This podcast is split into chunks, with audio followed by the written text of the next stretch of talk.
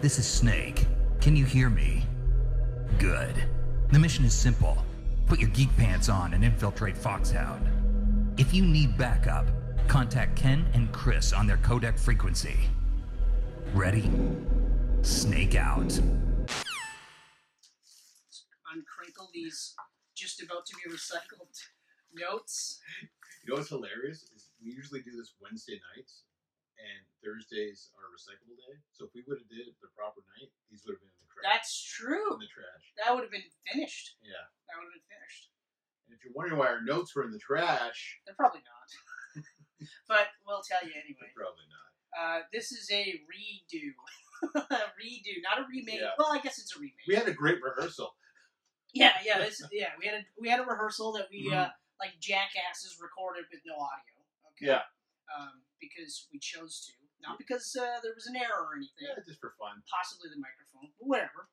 Uh, so this is uh, take two, I guess, of Yeah. the X Men uh, f- First Class quadrilogy. I, I mentioned it on, on Twitter to my followers. Why is it quotations? They're The, followers. the situation. The situation. Yeah, but I mean, they're still your Saying they're not like, your I'm going to followers, they're try to your get this up for the Thursday as usual, but followers. due to the fact, and uh, one of our guys that follows us, uh, his name's Trinity, he's like, just release it without audio. We'll ad lib the whole thing. That's not a bad idea. I was like, I'm pretty sure you're the only one that watched all three hours of Just to ad lib. just.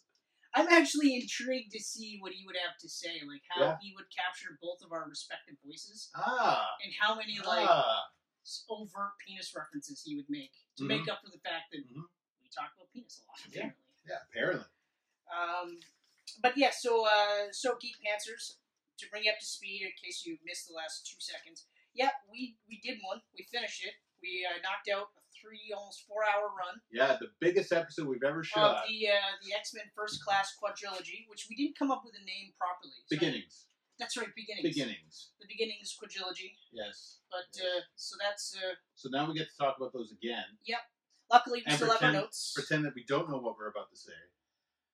Yeah, yeah, that's the only drawback, eh? That's a drawback. That's the drawback. Although I have a feeling that this will now be thinned out because It will be an edited version. it will not be a, a three three hour run. I think it'll be a little bit less. I mean, because even the stuff we'll talk about, like uh, the Sony Disney Spider Man, Yeah.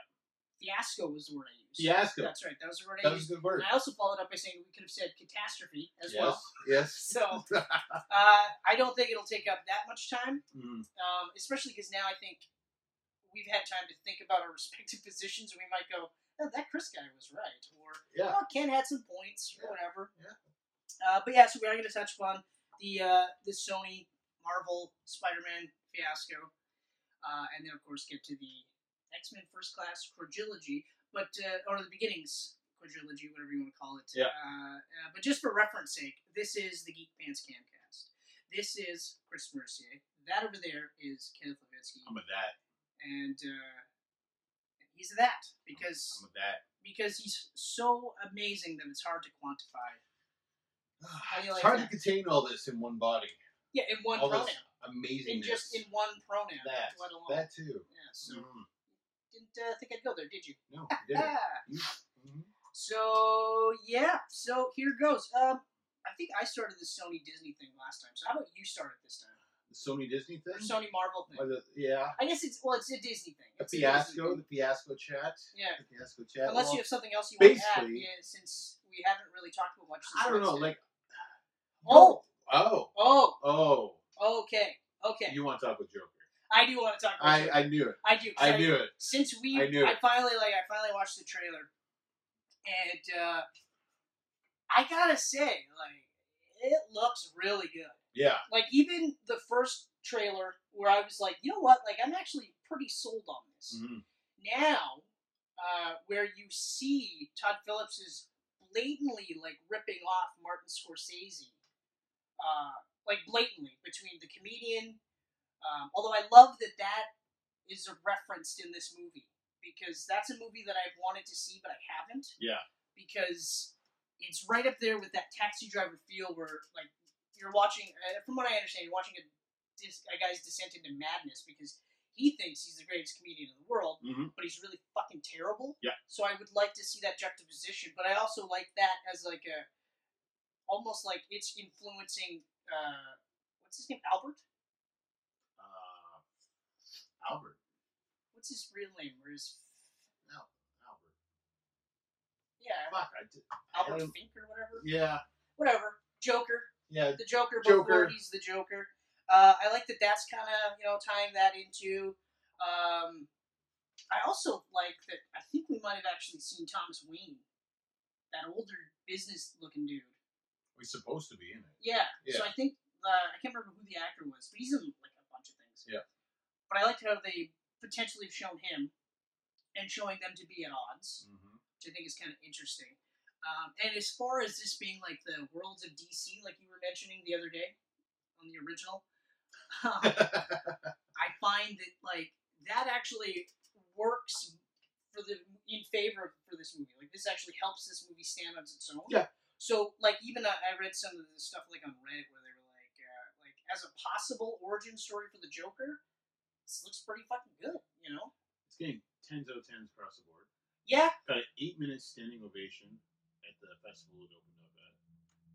The only drawback with this movie is that for the next like year or two, we're gonna see fucking like the worst kind of comic book fans Yeah. emulating uh, this Joker, Hmm. Mm-hmm. just like they did with Heath Ledger and and you know Jack Nicholson and stuff like that, or even like like aspects where you know like Rick and Morty, they idolize Rick. Uh, or BoJack Horseman. I don't know if you ever watched BoJack. I Horseman. have watched BoJack. That's a great show. Fun show. Mm-hmm. It's a great show, absolutely great show. Mhm. Um, but again, like none of these characters are people that you should be looking up to. Yeah. they're all like pricks, Mhm. like horrible people. Um, I mean, there's really not too much that you could actually say is good about them. You know, I mean, I guess like in Heath Ledger's Joker, you could say that he has his convictions and that'll never be broken. That would be like the only positive for that character. Yeah. But that's it. So but the drawback is, like I said, you're gonna get like at least at least a year of people being like, "I'm the Joker." Ha ha ha ha. His Joker laugh was awesome. He, he's got the laugh. His Joker laugh was when they did that, even though he wasn't uh, like in makeup, Yeah, he wasn't. he was just doing that like even though in the context of that laugh where it was like a super like fuck you laugh. I loved that and I loved how he had the laugh but at no point in time looked like he was laughing while he was doing it. I was like, man, this is crazy. Like I've never ever said that Joaquin Phoenix is not a good actor. Oh, he's a great. I've always said he's a great actor. Yeah. He's a weird dude in real life. Not that I Yes. like him, but I just like that whole like is Joaquin dead fucking Yeah. And, and then documentary. they do the thing. we're, we're still here, or I'm still I'm here. still here thing. I was like He's got the big beard. that whole performance piece showed you that he's a little fucking weird. Wasn't that like two years of his actual life? Yeah. Two years of his actual life where Yeah. he gained weight, grew a beard, uh, tried to look like a like a strict Orthodox Jew, Orthodox Jew, right? Yep. And then rapped Mm-hmm. shittily. Horrible rap. Like Horrible. and I mean like I'm not a rap aficionado. Like I Oh, Yeah. couldn't tell you Yeah. like why some rappers are better than the other. I can just tell you, just so that there's some street cred on me, that like my like the rap that I grew up with was was Dr. Dre, who's like my all time favorite. hmm Snoop Dogg, Mhm. also one of my all time favorites. Um, and then all the guys that were in and around those guys there. So you know like Nate Dogg and uh, or like it's, uh, Dr. Dre and Eminem, like Yep, that kind of yep. thing. Wasn't really big on 50 Cent, but I kind of stopped with Eminem. And even Eminem, it's not everything by him I Yeah. like. I like. I'll never say he's a shitty rapper, but, not, but I'm just saying like I have some rap cred is basically what I'm getting at. But uh, his rap was fucking terrible. and then like you know you see the interviews, the whole works, and you're just like, what the fuck is happening? I And then you I find out the whole thing was Yeah. for that movie, and you're like, oh. Yeah. And then the movie didn't do anything. I love the gun part with David Letterman. Oh yeah. That part makes me laugh so much. David Letterman was going to kill him. Oh my god. And then to The find only out time later it was just for a movie. the only time I ever thought that like David Letterman was like gonna fucking kill somebody on Yeah. live TV, Yeah. and it's him and it's for a movie that didn't do anything for his career. Mm-hmm. In fact, it fucking put a pin on his career for a couple of years. He had to go into hiding essentially so that way people would go. No, I think the first thing he did was walk the line. I think it was just, No, that was before this. oh yes, that's right, that's right. I think his He fought. Could you imagine that? You walk the line. Yeah. Which I mean, as far as Oscar nomination. as far as your biopics go, it's nothing out of the blue. Like, And Yeah. that was one of the reasons why I was like, it's a great biopic, Mm-hmm. right? But it's still a biopic. Like it's still just kind of like check, check, check, check. Um, you know, and he did a really good job, and she did a really good job. Everyone's like, oh, she looks so much like her. She didn't. I mean, she had brown hair. yeah. Okay, and she was white. Yeah. So yeah, I guess you could say that she looked like her. It's got fifty percent down. Yeah. Is that fifty percent? I don't know. Well, I mean, I 40. guess really. Yeah. Yeah, you see white hair and brown hair. You see that's that is- Mhm. yeah okay, half half of it. But either way, uh, but so not to knock him as an actor, he's, I've always thought he was a great actor. Uh, but this is like, this is one of those where I'm like, okay, what happens now? In the sense that like, because I feel like he's in the same sort of mindset that Heath Ledger was in, right? So it's like, okay, can he bounce back from that? Because Heath Ledger could not. Mm. I don't know. It's tough. It's tough call. I It's don't tough call. But it's also kind of I, I'm worrying in the sense that because he's so good here, how many other like Joker movies are they going to be like, hey, Joaquin, check this out? You know, I don't know how this movie ends, so I don't know how it lends itself to a sequel.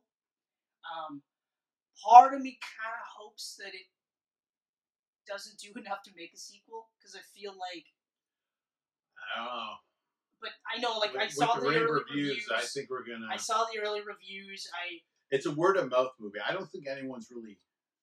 No one was asking for a Joker movie. I definitely was against the idea right at the beginning. So right at the beginning, in fact, up until that trailer, I was Yeah. like, "No, I'm against this. I'm against this." And all like, I its love form." Joaquin and Todd Phillips, great director. and I love Joker, but it's not one do of I those. need more Joker? yeah, I- I No. guess my other fear is that like, be- if because Joker is obviously going to do good enough for a sequel, it's also going to do good enough so that other, like Marvel, for instance, will be like, "No, let's do a Doctor Doom movie. Let's do a Sabretooth movie. Let's do a movie for every single villain of all time." And I know technically Venom is kind of the beginning of that, but Yeah. but Venom was always more of a lethal protector in that movie anyway. Mhm. Mm-hmm. Didn't start out like the villain he did in the comic books.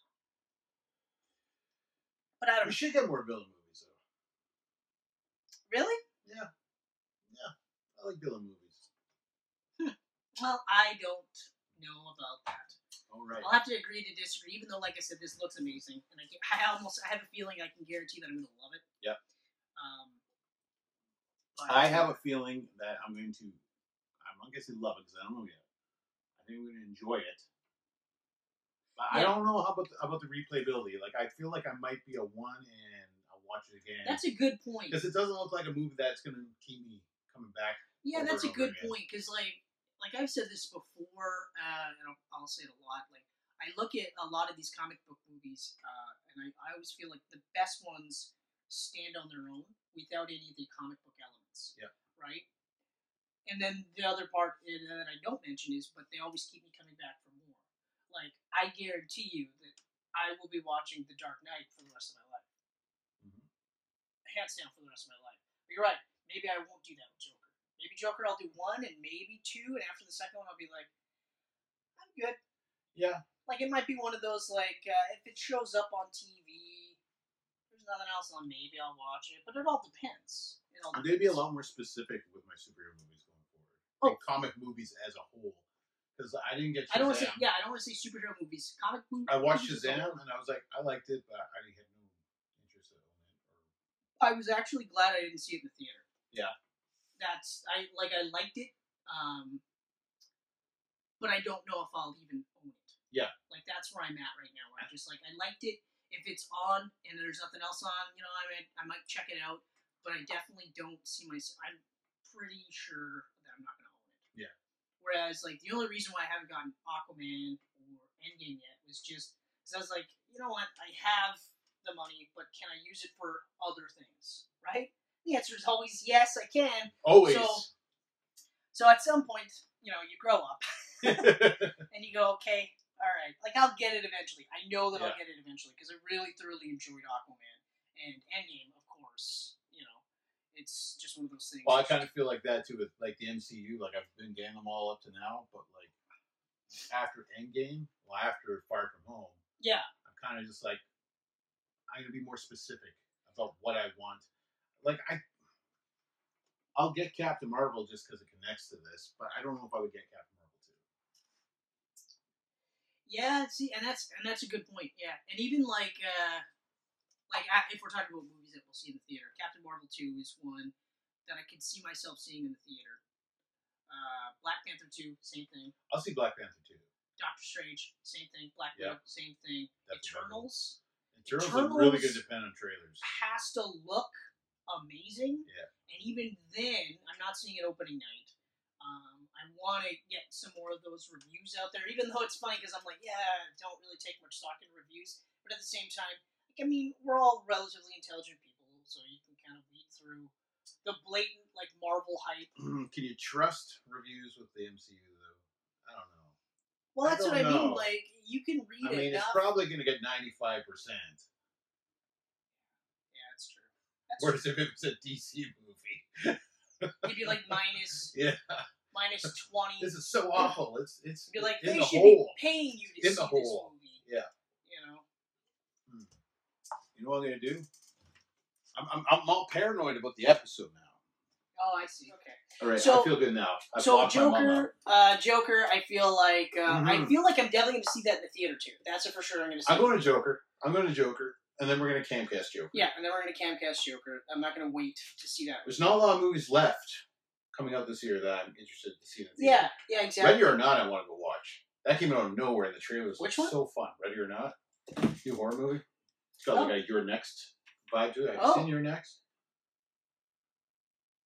You're next. That's the one where. It's Uh, that final girl goes after the killers oh and no, flips the table. no! I wanted to. Oh, I actually saw a trailer for that. Oh, and I was it's like, good. who's seen It's So good.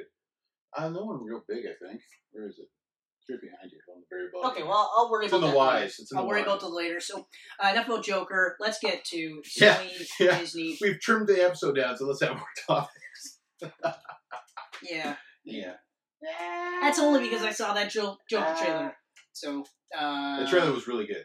Okay, so your thoughts on Sony D- uh, and Disney? What are you- what are your thoughts on My this? thoughts on it. Um, let's see. What did I say last time? I don't really care, man. You don't really care. You could 'Cause fucking- last time never happened for them. That's true. That's true. Basically, um, It's fucking I- I'm- I'm- over here. I'm happy about it. I'm happy about it because I get to see Spider-Man back in the Spider-Verse with his Rogues Gallery and everything. I'm gonna miss seeing him in the MCU. Yeah. But I've already seen him with all my favorite MCU superheroes. Yeah. Who are no longer on the table besides Thor, and I doubt Thor and Spider-Man will ever meet up again because Thor's going all cosmic and stuff now, probably. Yeah, exactly. So I'm okay with it for at least a couple movies. Yeah, I uh, I have to say I feel the same way. Uh, ultimately, though, I I'm still of the belief uh, when we talked about this previously. I'm still of the belief that between now and possibly after the third movie, possibly before, because like I mean, we're looking at still potentially 2021 for Spider-Man 3 Mhm. Okay, barring anything unforeseen, 2021. Yep. Um, so that's still plenty of time to renegotiate. However, depending on how well they might wait to see how well Spider-Man 3 does They will. and then go back to the drawing table. And I think what will ultimately happen is that they will uh, they will renegotiate. But it's hard to say. Like I think it's, It is it's hard to still, say. I think it's still going to do good because it's still going to have Tom Holland.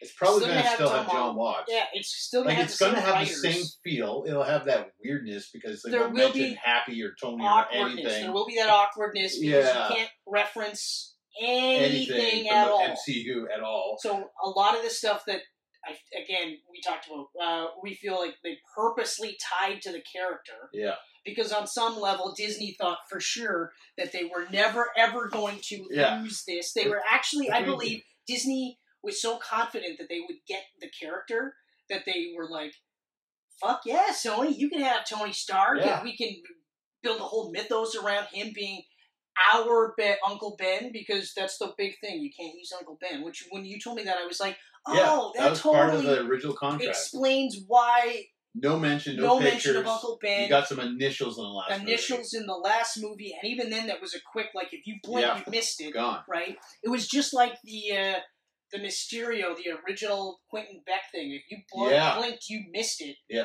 right? Which I thought that it was so funny that later everyone's like, "Did you see it?" Like it was a big deal, and it was like, "Yeah, I saw it, but I wasn't like." I just assumed either you saw it or you didn't. Yeah. and that was it.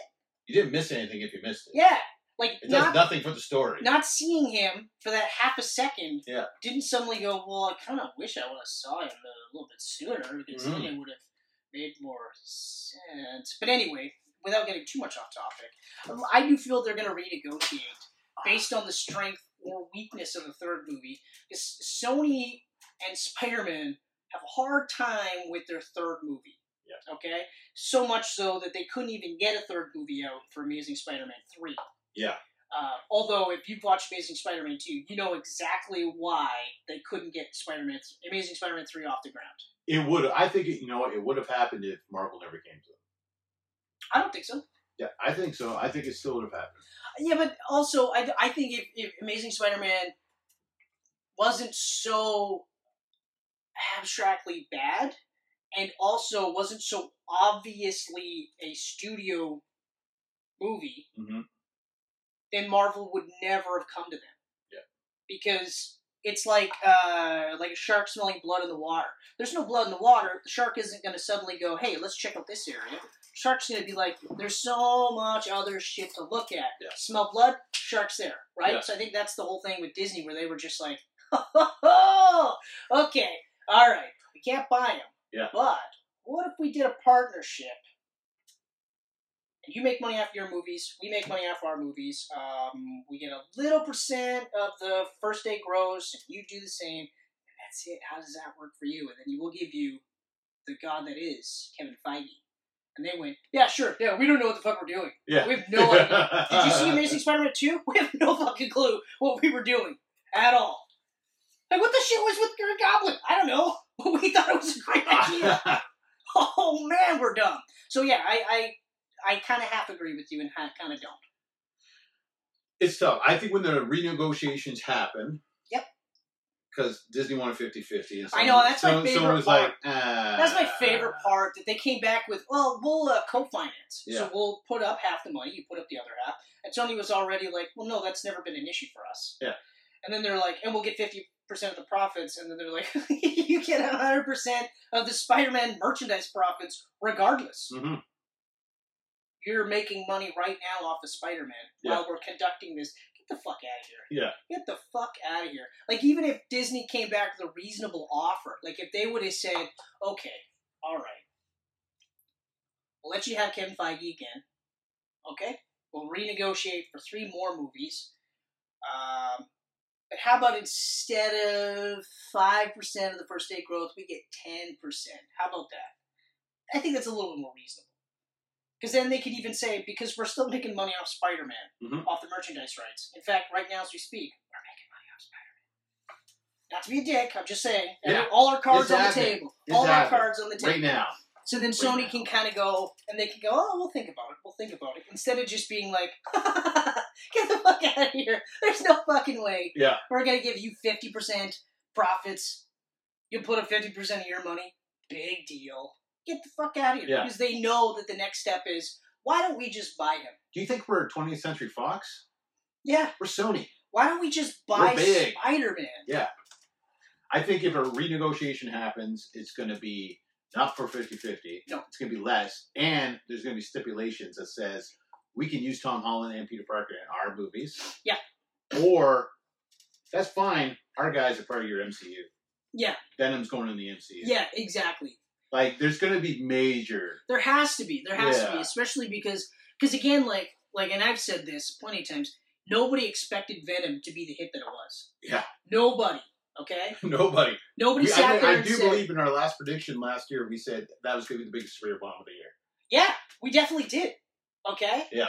We didn't even acknowledge that it was possible that it could be a good movie. Yeah. We also didn't po- acknowledge the possibility that it could have made money. I think I think we agreed that it might break even, if I remember correctly. But I, eh, no, I never took into because- consideration, no. you know, China. You because got- it was a bomb. We, we because we thought it was a bomb, Yeah. but then we thought there was no way it was going to make money. It was going to be a one and done. and We felt bad for Tom Hardy, yeah, poor you know, Tom Hardy. and then but it looked good. we saw the trailers and it looked good. Yeah. Uh, but then on the strength of Tom Hardy's dual performance, okay, the last, I would say, three quarters of the movie. The first quarter is the only weird part about the whole movie. Mhm. It's the only part that kind of sticks out like, this doesn't feel like the same movie. It's that transition, right? Because you got like this body horror thing at the beginning, Exactly. and then And and, it then feels it like- leads into like superhero comedy action type stuff later. But there's that weird transition in between the two, Yeah. where it's like, ah, like the part where he's in let's the pick a genre, people. aquarium and he's taking bites out of the lobster. Yeah, well, swimming in it. while swimming in it. So it's those parts there where you're just like, this is literally where they're like, we don't really know what the fuck we're doing with this movie. And then they just kind of went, let's go black comedy with a little bit of graphic violence. Yeah. Let's do that. And it worked for them. it works. It worked for them immensely. So then, uh, so again, so now Sony's got more weight, and that's I think the one thing that fucks Disney up. Plus, Into the Spider Verse, Yeah, and into the Huge Spider- money. critically an acclaimed- Oscar for best animated film. critically acclaimed and Oscar winning movie. So you've got one, two, then, I'm pretty sure it was up against three Disney movies in that category. which is hilarious, So absolutely hilarious. And then, uh, then Spider Man Far From Home cracks a billion. Yeah.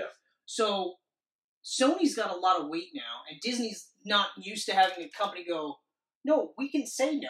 Yeah. We can walk away. In fact, we can laugh, ha ha ha, ha, in your face. So, but I do ultimately think that they'll renegotiate, uh, especially because uh, I think that barring the awkwardness, Spider-Man um, grounded, I guess you could call it, whatever the fuck they want to whatever call they it go now. with, yeah. Uh, I think Or as Tom Holland said, homeless. yeah, homeless. That's the one I was trying to remember. Homeless. So Spider-Man. homeless. Spider-Man homeless. Uh, it's it's funny enough they should just keep that. Yeah, Like it ties into everything. he can't go home because everyone's after He him. can't go home because everyone uh, knows, or at least believes he's Spider Man. Mhm. Okay, uh, which is always kind of funny because like he was a fucking bad guy, the Mysterio guy. Yeah, Like he gets outed as a bad guy, but then immediately flips it and he's like, "No, I was a good guy. Spider Man's Peter Parker." Ah! You know, um, Uh, that I think I, I now I don't know if it'll do a billion per se, but it has a really good shot at doing a billion. Like I would say, it's a hard call. I would say like more so than Captain Marvel two. This has an, e- like a better shot at doing a, another billion, based on the fact that Far From Home did a billion, and Far From Home's a really good Spider Man movie. How much you want to bet that he ends up in San Francisco and Venom helps him? I don't want that to happen. I really don't want How much that you to going to Oh, bet happen. now? I don't want that to happen, even though it probably will. But uh, Apparently, there is a Tom Holland cut of Venom. He showed up, played Peter Parker in a scene, and Marvel went nope, really, and they had to cut it. fuck. Yeah. And they couldn't even release it on an Who extra. said that? I think it was the cinematographer of Venom said that. No, Tom Holland was there. He shot a scene. He did it. He left. He was just Peter Parker. He wasn't even Spider Man. Oh, and they were shit. like, nope. Oh Yeah. god, it's fucking fucking Disney. I keep thinking about this Disney shit for so long. Like when you said that they kept the Fox imprint, my first thoughts were, then why not use the Fox imprint for your more more adult fare? Yeah. Like Die Hard. Die Hard is not a PG movie. Mhm. Okay. The movie lends itself to at least 14A, but it should be rated R. Mm-hmm. It should be rated R for language and violence. And like just the adult nature of the subject. Yeah. Right? Predator, another one. That's an R movie. Oh, yeah. You cannot PG. Well, was Predator. Hang on. It's the new Predator PG 13. I That's- think it was still R. I think it was still R. Was it? Oh, PG 13 Alien versus Predator. Yeah, but again, But that was a Again. failure. those were two failures. Yeah. The one just didn't fail enough It, for some reason, they were like, "Yeah, let's do a sequel." Mhm. And then the only people that really get killed are, uh, well, you got aliens deaths and predator deaths, but then you had a couple of d- douchey human deaths, but they Yeah. weren't even that gory. Yeah.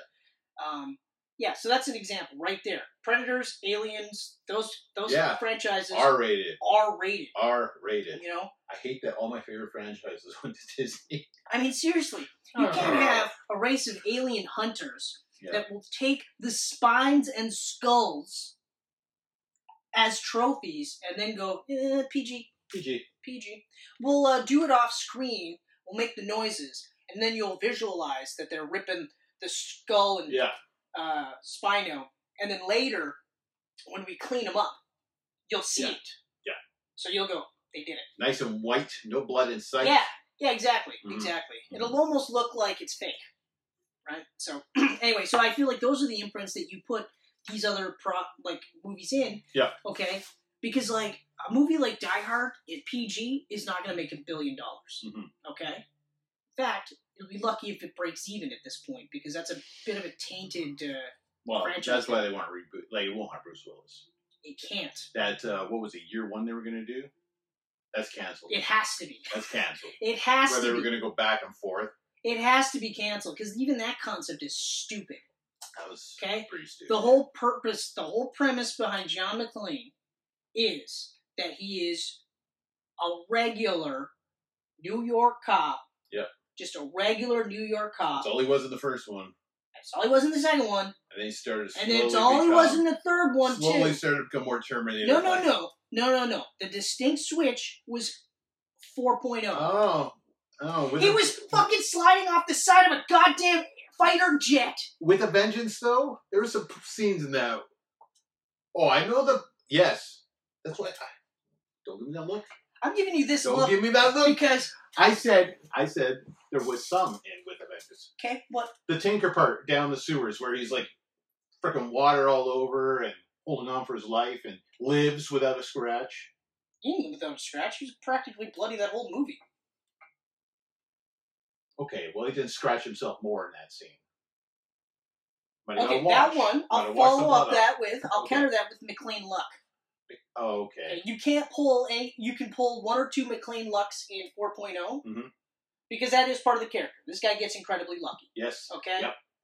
But now I feel like the way they've structured the character is he could be completely naked, strolling through broken glass on the ground while millions of bullets are firing at him, and he might get a nick on his cheek because a bullet missed him, but his feet would be intact. Mhm.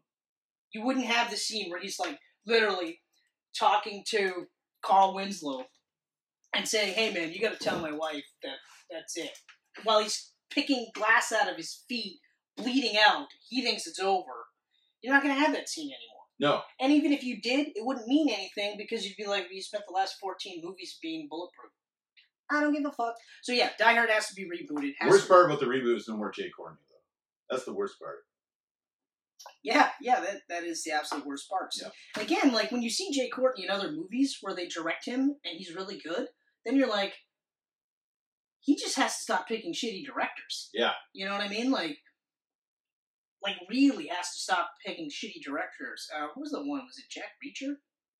Yeah, it was Jack he's a Reacher. Jack Reacher. Yeah, he Yeah. was good in Jack Reacher. Like he played like a stereotypical bad guy, but for some reason he was better in that than I'd seen in most movies. Then you watch Suicide Squad and you're like, where the fuck has this guy been? This guy is great. Mm-hmm. Then you watch Genesis and then you're like, uh, could we have a time machine so I can go back to before I watch Genesis? And never watch Genesis? Uh, Jay Courtney. So ultimately, I, while I do think there's going to be uh uh renegotiations, and I think ultimately the renegotiations will become amicable. Amicable, I believe. I'll side with you on this one. I do think that so they're going to say, okay, well, no, no, no, no. We well, first of all, we're going to reference Uncle Ben because Yep. we spent the last third movie referencing Uncle Ben. Also, Venom can go in the MCU. We get more characters to use. Blah blah blah. I think that's ultimately what's going to happen, especially because the other part that we did not even mention is a lot of this has to do with how well Disney's Marvel movies do in the next phase two. Okay, because they will have a handful that I think will do a billion, but I don't think they'll all do a billion. No. No, I don't think. I don't think Doctor Strange two is going to do a billion. I don't know if Black Widow's going to do a billion. Black Widow. Black Widow was a tough one too it's because a tough one.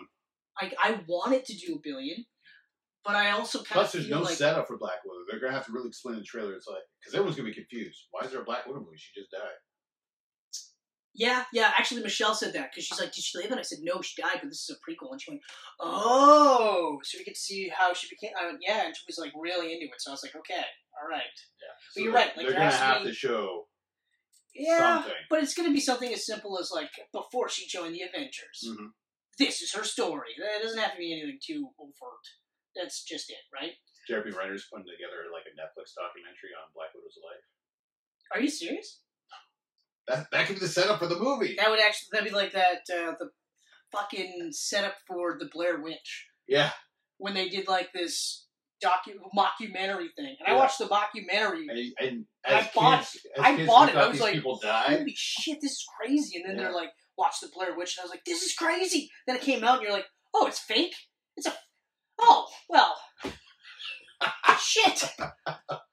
You got me good. You got me real good. They Like I didn't still announce it at remember. first, so that I was fake. Mm-hmm. still remember that mockumentary, and I was like in, like I was hooked. Like I was like, because they referenced like the Salem witch trials, which I was very familiar with, and they they talked about all this and how Yeah. it was like in and around that area, and that the Blair Witch was the most like horrifying of them. And I was like, oh, like just like mm, mm, mm. they didn't even make it out alive. Tasty. Mm, mm, mm. I gotta watch this movie, and then it's like it's fake, and you're like, they fuck, you guys got me good. I want to watch the mockumentary again just because it got me so. I good. don't know if they ever even released that.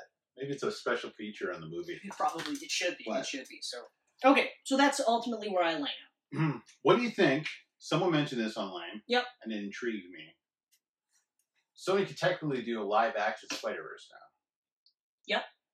They could bring back Toby Maguire and An- Andrew Garfield. Yeah, they could. and They have could him very meet well Tom do it. Holland. They could very well do it. I'm intrigued by that idea. I'm not. You're not? Nope. I don't know. I'm intrigued by that idea. I know a lot of people are. Like a lot of people And are. I think maybe it's just like, you know, being a fanboy. I want to see that. that's And not so much, oh, that's a good story idea. yeah. Like I actually, I don't know, because it's one of those where, like I even read that they could uh, kind of have their cake and eat it too. Where now they could have Miles Morales be the MCU Spider-Man, and then Tom Holland be the S- Sony Spider-Man, or vice versa. You Mhm. know, because I think Yeah, does Miles fall under that? because Sony Well, I mean, Sony used Miles. In Sony the owns cartoon. Miles. Sony owns Miles. Completely. Anything spider related, I'm pretty sure. Yeah. Like even if it's created today, But I, I think they were using that as sort of like a like a cross con like a contract type of thing where they're like you can use Tom Holland in your MCU and we'll use Miles Morales in our Sony. Yeah, that's what it was. That's what it was. And I was like, s- even then, even then, uh, it's too confusing Mhm.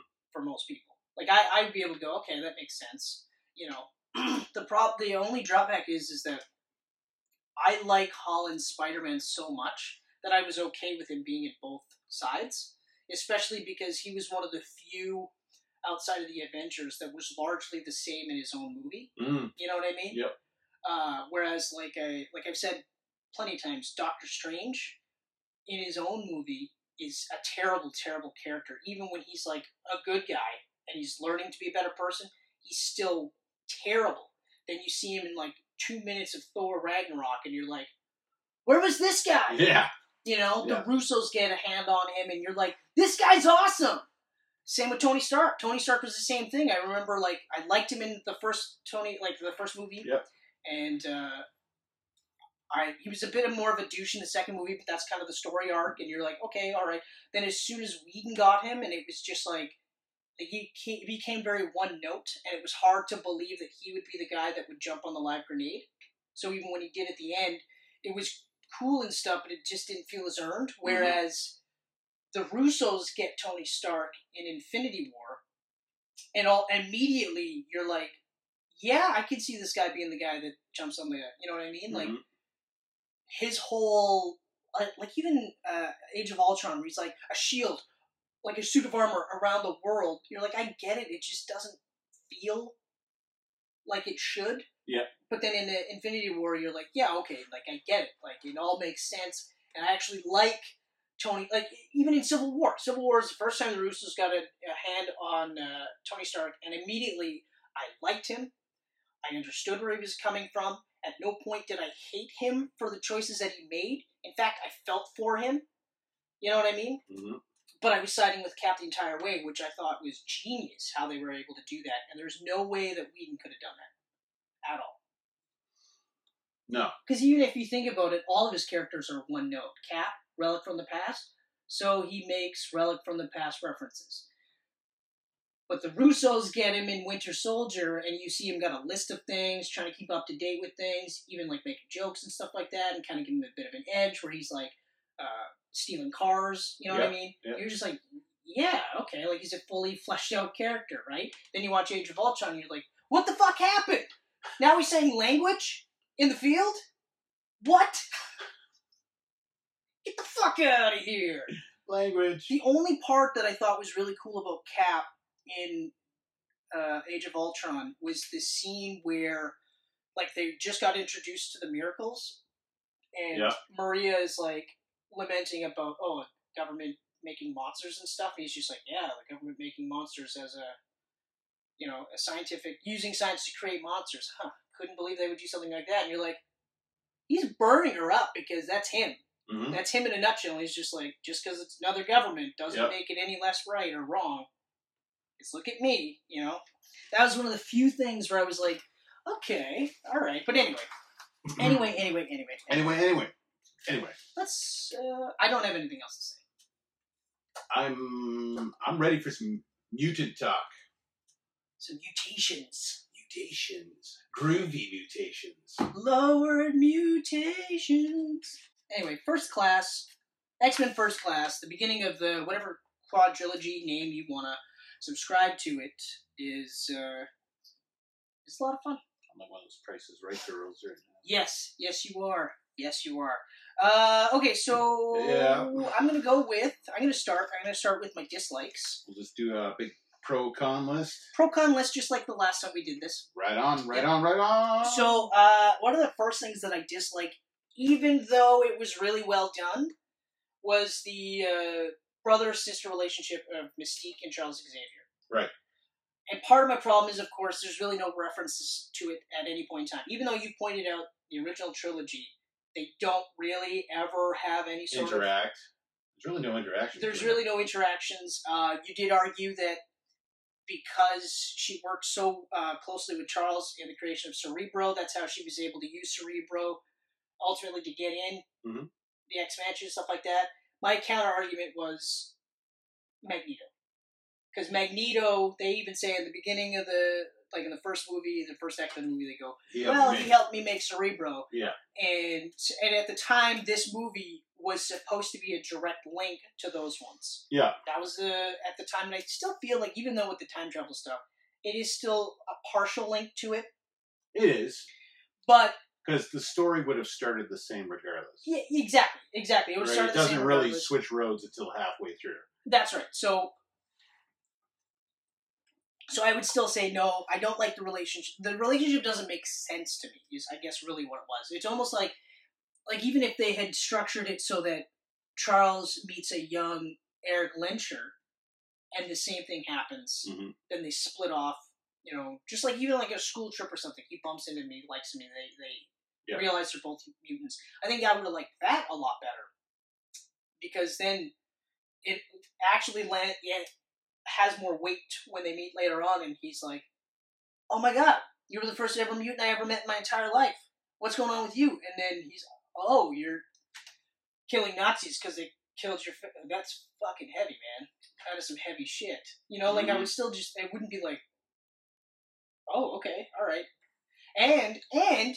You could still do that will they won't they thing will they or won't they sleep together is what I'm getting at, right? Yeah.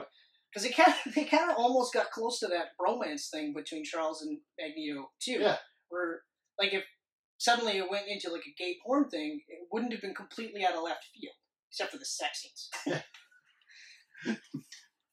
Yeah, Fassbender be like, McAvoy, what? I'm not McKellen. And then uh, they would be like, yeah, but I'm not Stewart, so what the fuck is the difference? Yeah, what's the big difference? Anyway, You so do. that's ultimately one of the things that I don't like, even though it was well done for the most part. Mm-hmm. Um, and just a heads up, you'll notice that that's going to be a theme throughout the rest of the movies, just so you know. The, uh, the other thing I didn't like was the mind wipe kiss, where he wipes. Right. Where Xavier kisses Moira McTaggart and Right. wipes her memory of everything. Yeah. Of all the interactions with the X Men and stuff like that. Mainly because, and I just thought of this now, uh, because I didn't like it when they did that in Superman, where Superman kisses Lois and she forgets everything, right? Partly because, so Moira forgets everything, right? Mhm. But Xavier didn't kiss everybody. Right. So everybody in the CIA that signed off on this joint vesh- venture with the X Men to track down Shaw and the Hellfire Club, they forgot too. You notice how they don't reference that part either. Yeah, because there was a few of them alive still. Exactly, A they're not lot of them got all cleaned dead. out with uh, Shaw's attack. A On lot of them got cleaned on out. the There's compound there. there's but- at least two or three that are still alive that we know of. Yeah. Okay.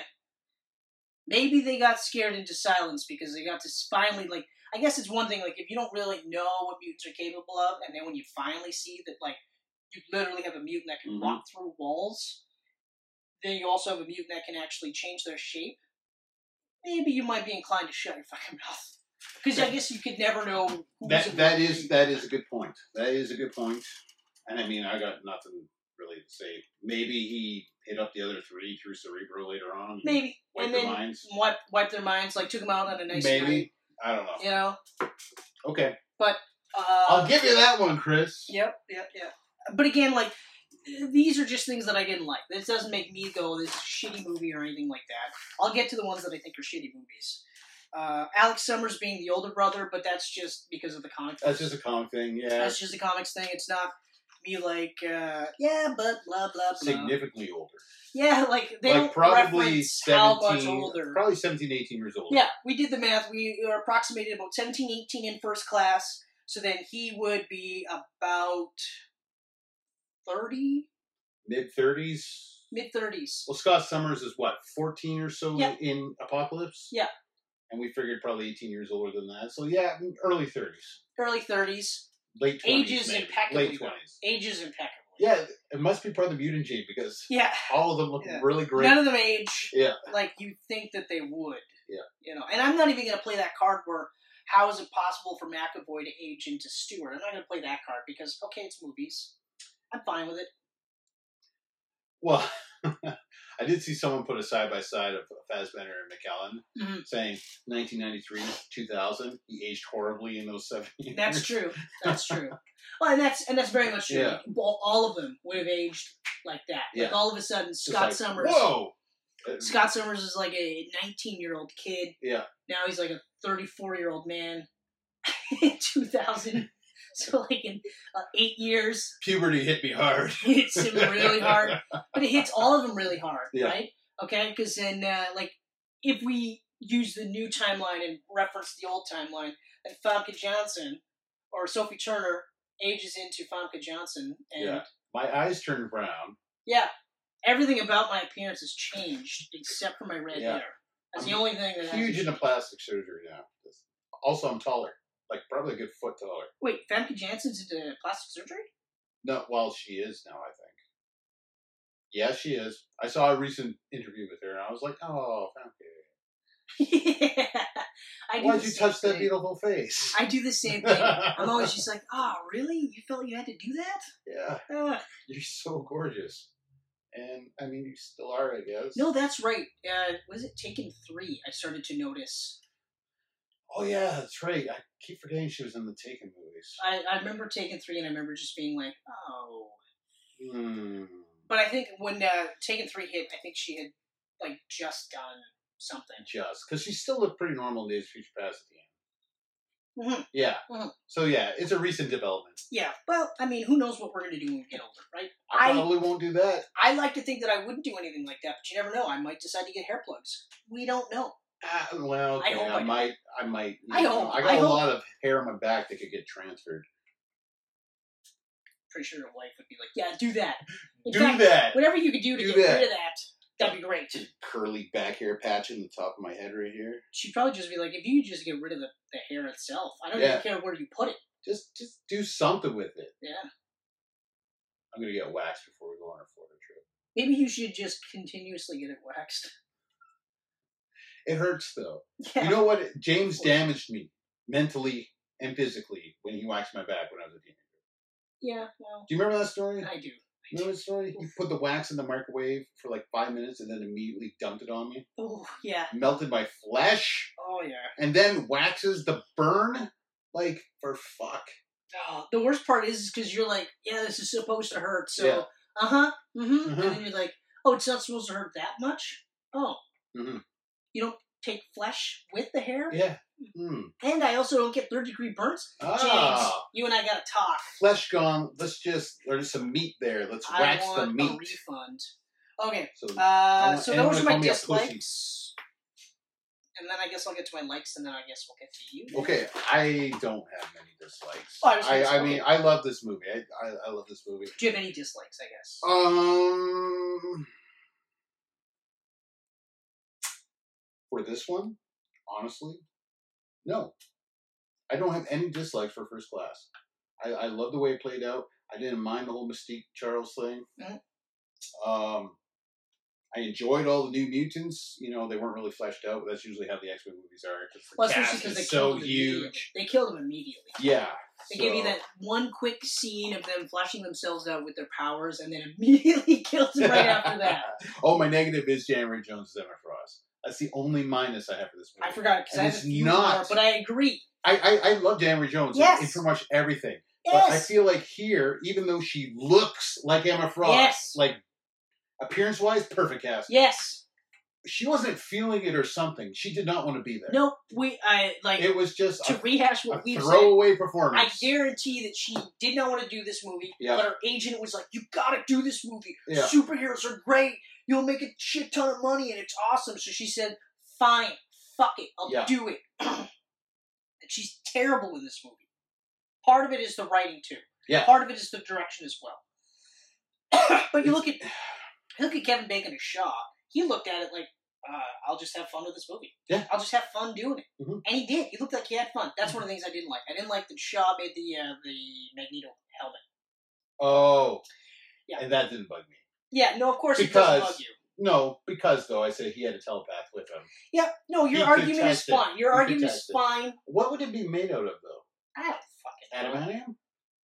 possibly Maybe. or carbonanium, which was Well, it what can't be Mega adamantium. Red, uh, Mega Red was made. His tendrils. were Yeah, made because of if it was carbonanium. adamantium, then Professor X wouldn't be able to read Logan's mind. So Yeah, very much so. I don't know what it's made out of. yeah. Uh, but anyway, that's just but that's one of those minor gripe type of things because like I like the idea that because Magneto worked with Charles on creating Cerebro, Yep. you know, which is another reason why I'm like I don't buy the Mystique relationship, but I do buy that Charles or Magneto would be like, this is everything you need to know about Cerebro Mystique, Mhm. so get in there, right? But I like the idea that he took what he learned from Cerebro to make the helmet, and then basically go, ha ha, Charles, fuck you. Right. You ain't Okay. getting in here. Okay. I Yeah. get that part. I like that part. It just seems to make more sense for the character too that he'd be able to do that. Why? Because he's also the master of magnetism. Mm. Be easy for him to make something like that, right? This could be plastic with chrome paint for all we know. That's true. that is true. Except that we see him, You can't see through Legos. but we do see him move the helmet onto his head. Right. Can you do that with chrome paint? Is there enough? I don't know. Yeah, I don't know. I I don't don't know. know. We'll have to check on that. Um, there was another thing that I didn't like. Uh, I I think that's it. Yeah. I that's I pretty much it. The I stuff love- that I did like. I love. Okay. Well, s- Yeah. Brian Singer worked on the story. Yep. Matthew Vaughn did the directing. Yep. Matthew Vaughn wanted to do a s- an X Men movie since Last Stand. He was the original Last Stand director. Yep. But Which- had bad drop out. Yeah, So- that's a shame. But I What did love- he do in lieu of that? Um. Did you do Wanted? I No, he that did. wasn't Wanted. No, no, he because didn't do wanted. No. What did he do? Oh, he did Stardust. He was doing Stardust at the time. Okay, that, that's fair It enough. was around the same Yeah, time. fair enough. So, but I love how influenced uh, by Grant Morrison's new X Men film is. in terms of the visual, like their costumes. And, Yes. and lots of stuff, right? I mean, costumes, yeah. Emma Frost with the diamond skin. Which, while like we, like I said, like I don't like, I don't like the way they designed it as carrots Yeah. as opposed to just being like sheets, like almost like just diamond skin hmm and just kind of looking like uh, like Iceman, for instance. But I think that's probably why they didn't do that. Yeah. you know. Yeah. But uh, but oh, I did like that they included that, even though it made no sense. Angel, she's in there. That's Angel's in a, there. That's a new. I'm, I was half expecting to see Zorn with all these new. X-Men yeah, but, uh, references. but I was gonna say the one thing so is like like they introduced these characters like Angel. I didn't think really needed Was- to be in there, but is Darwin from Morrison's Room too? no, Darwin's actually. Uh, I think he's a New Mutants character. Is he okay? He might have been a New Mutants character. Uh, Nicholas Holt's Beast was very cat-like in this. Yeah, Totally from that's new right. X-Men. That's right. That's right. Though I did not like the way he looked in this. He was too stiff. Yep, I, di- I agree. I He was did too not. stiff. I wasn't a big fan of him. I didn't like how his beast didn't want to be beast type of thing, Yeah. or like he had the ability to change back and forth. I didn't like that one because again, if we're looking at this as a tie, the only way that it would make me happy about it would have been like if by the end of one of these movies he makes the conscious choice to be beast. Mhm. Period. Um, because then you can tie him up into the Kelsey Grammer character because Kelsey Grammer's Beast hinted that he had previously worked with the X Men Yeah. to some degree. So you could have had him be the uh, spoiler alert headmaster by the end of the quadrilogy. Yeah. You know, but again, uh, I'll touch upon that more. Actually, yeah, I'll say that for for uh, Dark Phoenix. But yeah, so just one of those things. Just and that's another one across the board. You're going to see me go. I didn't like that he still kind of goes back and forth, back and forth. I liked. But again, like you mentioned before on that episode that never happened, he's a pretty guy. I understand why they did. They it. want to show the pretty I guy. understand why they. Same with Jennifer Lawrence. yeah, I get it completely. Like I bet you Rebecca remains like, what the fuck? She spent fifty percent out of makeup. I had to Yeah. do all of makeup. I was in makeup. I was out of makeup for three whole minutes across the entire I franchise. had to get cured to not be in blue makeup. the scene in X two where she And the backs on. scene in yeah. X2, so I yeah. hit three minutes total Yeah, probably three minutes total. across three movies. Yeah. She got to look like Ro- Rebecca Romaine, Yeah. right? But I understand why you're right. Like Mm. because it's Nicholas Holt, because he's a, an attractive dude, they were like, "Fuck that Yeah. shit! Is he gonna look like a beast? Yeah. No, We're paying for that face. We're not No. putting blue fur on it. But I did like that uh, he became the beast because he was trying to cure his his uh, Yeah, mutants, his uh, well, his the gene, right? Right. Because it's very much like in the comic books where he literally just looked like a fucking football player Mhm. who just also happened to have like ape hands for feet. Yeah. And then I think it was the same thing. He was trying to cure his uh, his mut- mutant gene, and then ends up making it worse. But I always al- he was always one of my favorite characters because he just kind of went, okay, well, I'm I'm this now, Mhm. and then tried to make the best of it. And I always thought that, that was kind of kind of cool, and I wish we would have saw something like this. Yeah. But other than that, like I mean, the casting is phenomenal. That's one thing I'll say. The casting is phenomenal, except for cast. January Jones, like we had just mentioned. Shaw I mean- was great. Um, her casting would have been phenomenal too if she would have just put the effort. yeah, or you know what? Because I look at her, I look at her there, and that looks like John Cassidy's art of Emma Frost. Yeah, it's it's like very- that's yeah, like it's very that's close- Emma it's very Frost. close, like- yeah, like in terms of visual casting, they did a fantastic job. Yeah. you know, um, I like that Moira was re-envisioned as a CIA agent loved it. and wasn't like a biologist like she was in the comic books or is in the comic books, I guess technically whatever Mm-hmm. Yeah. she is now.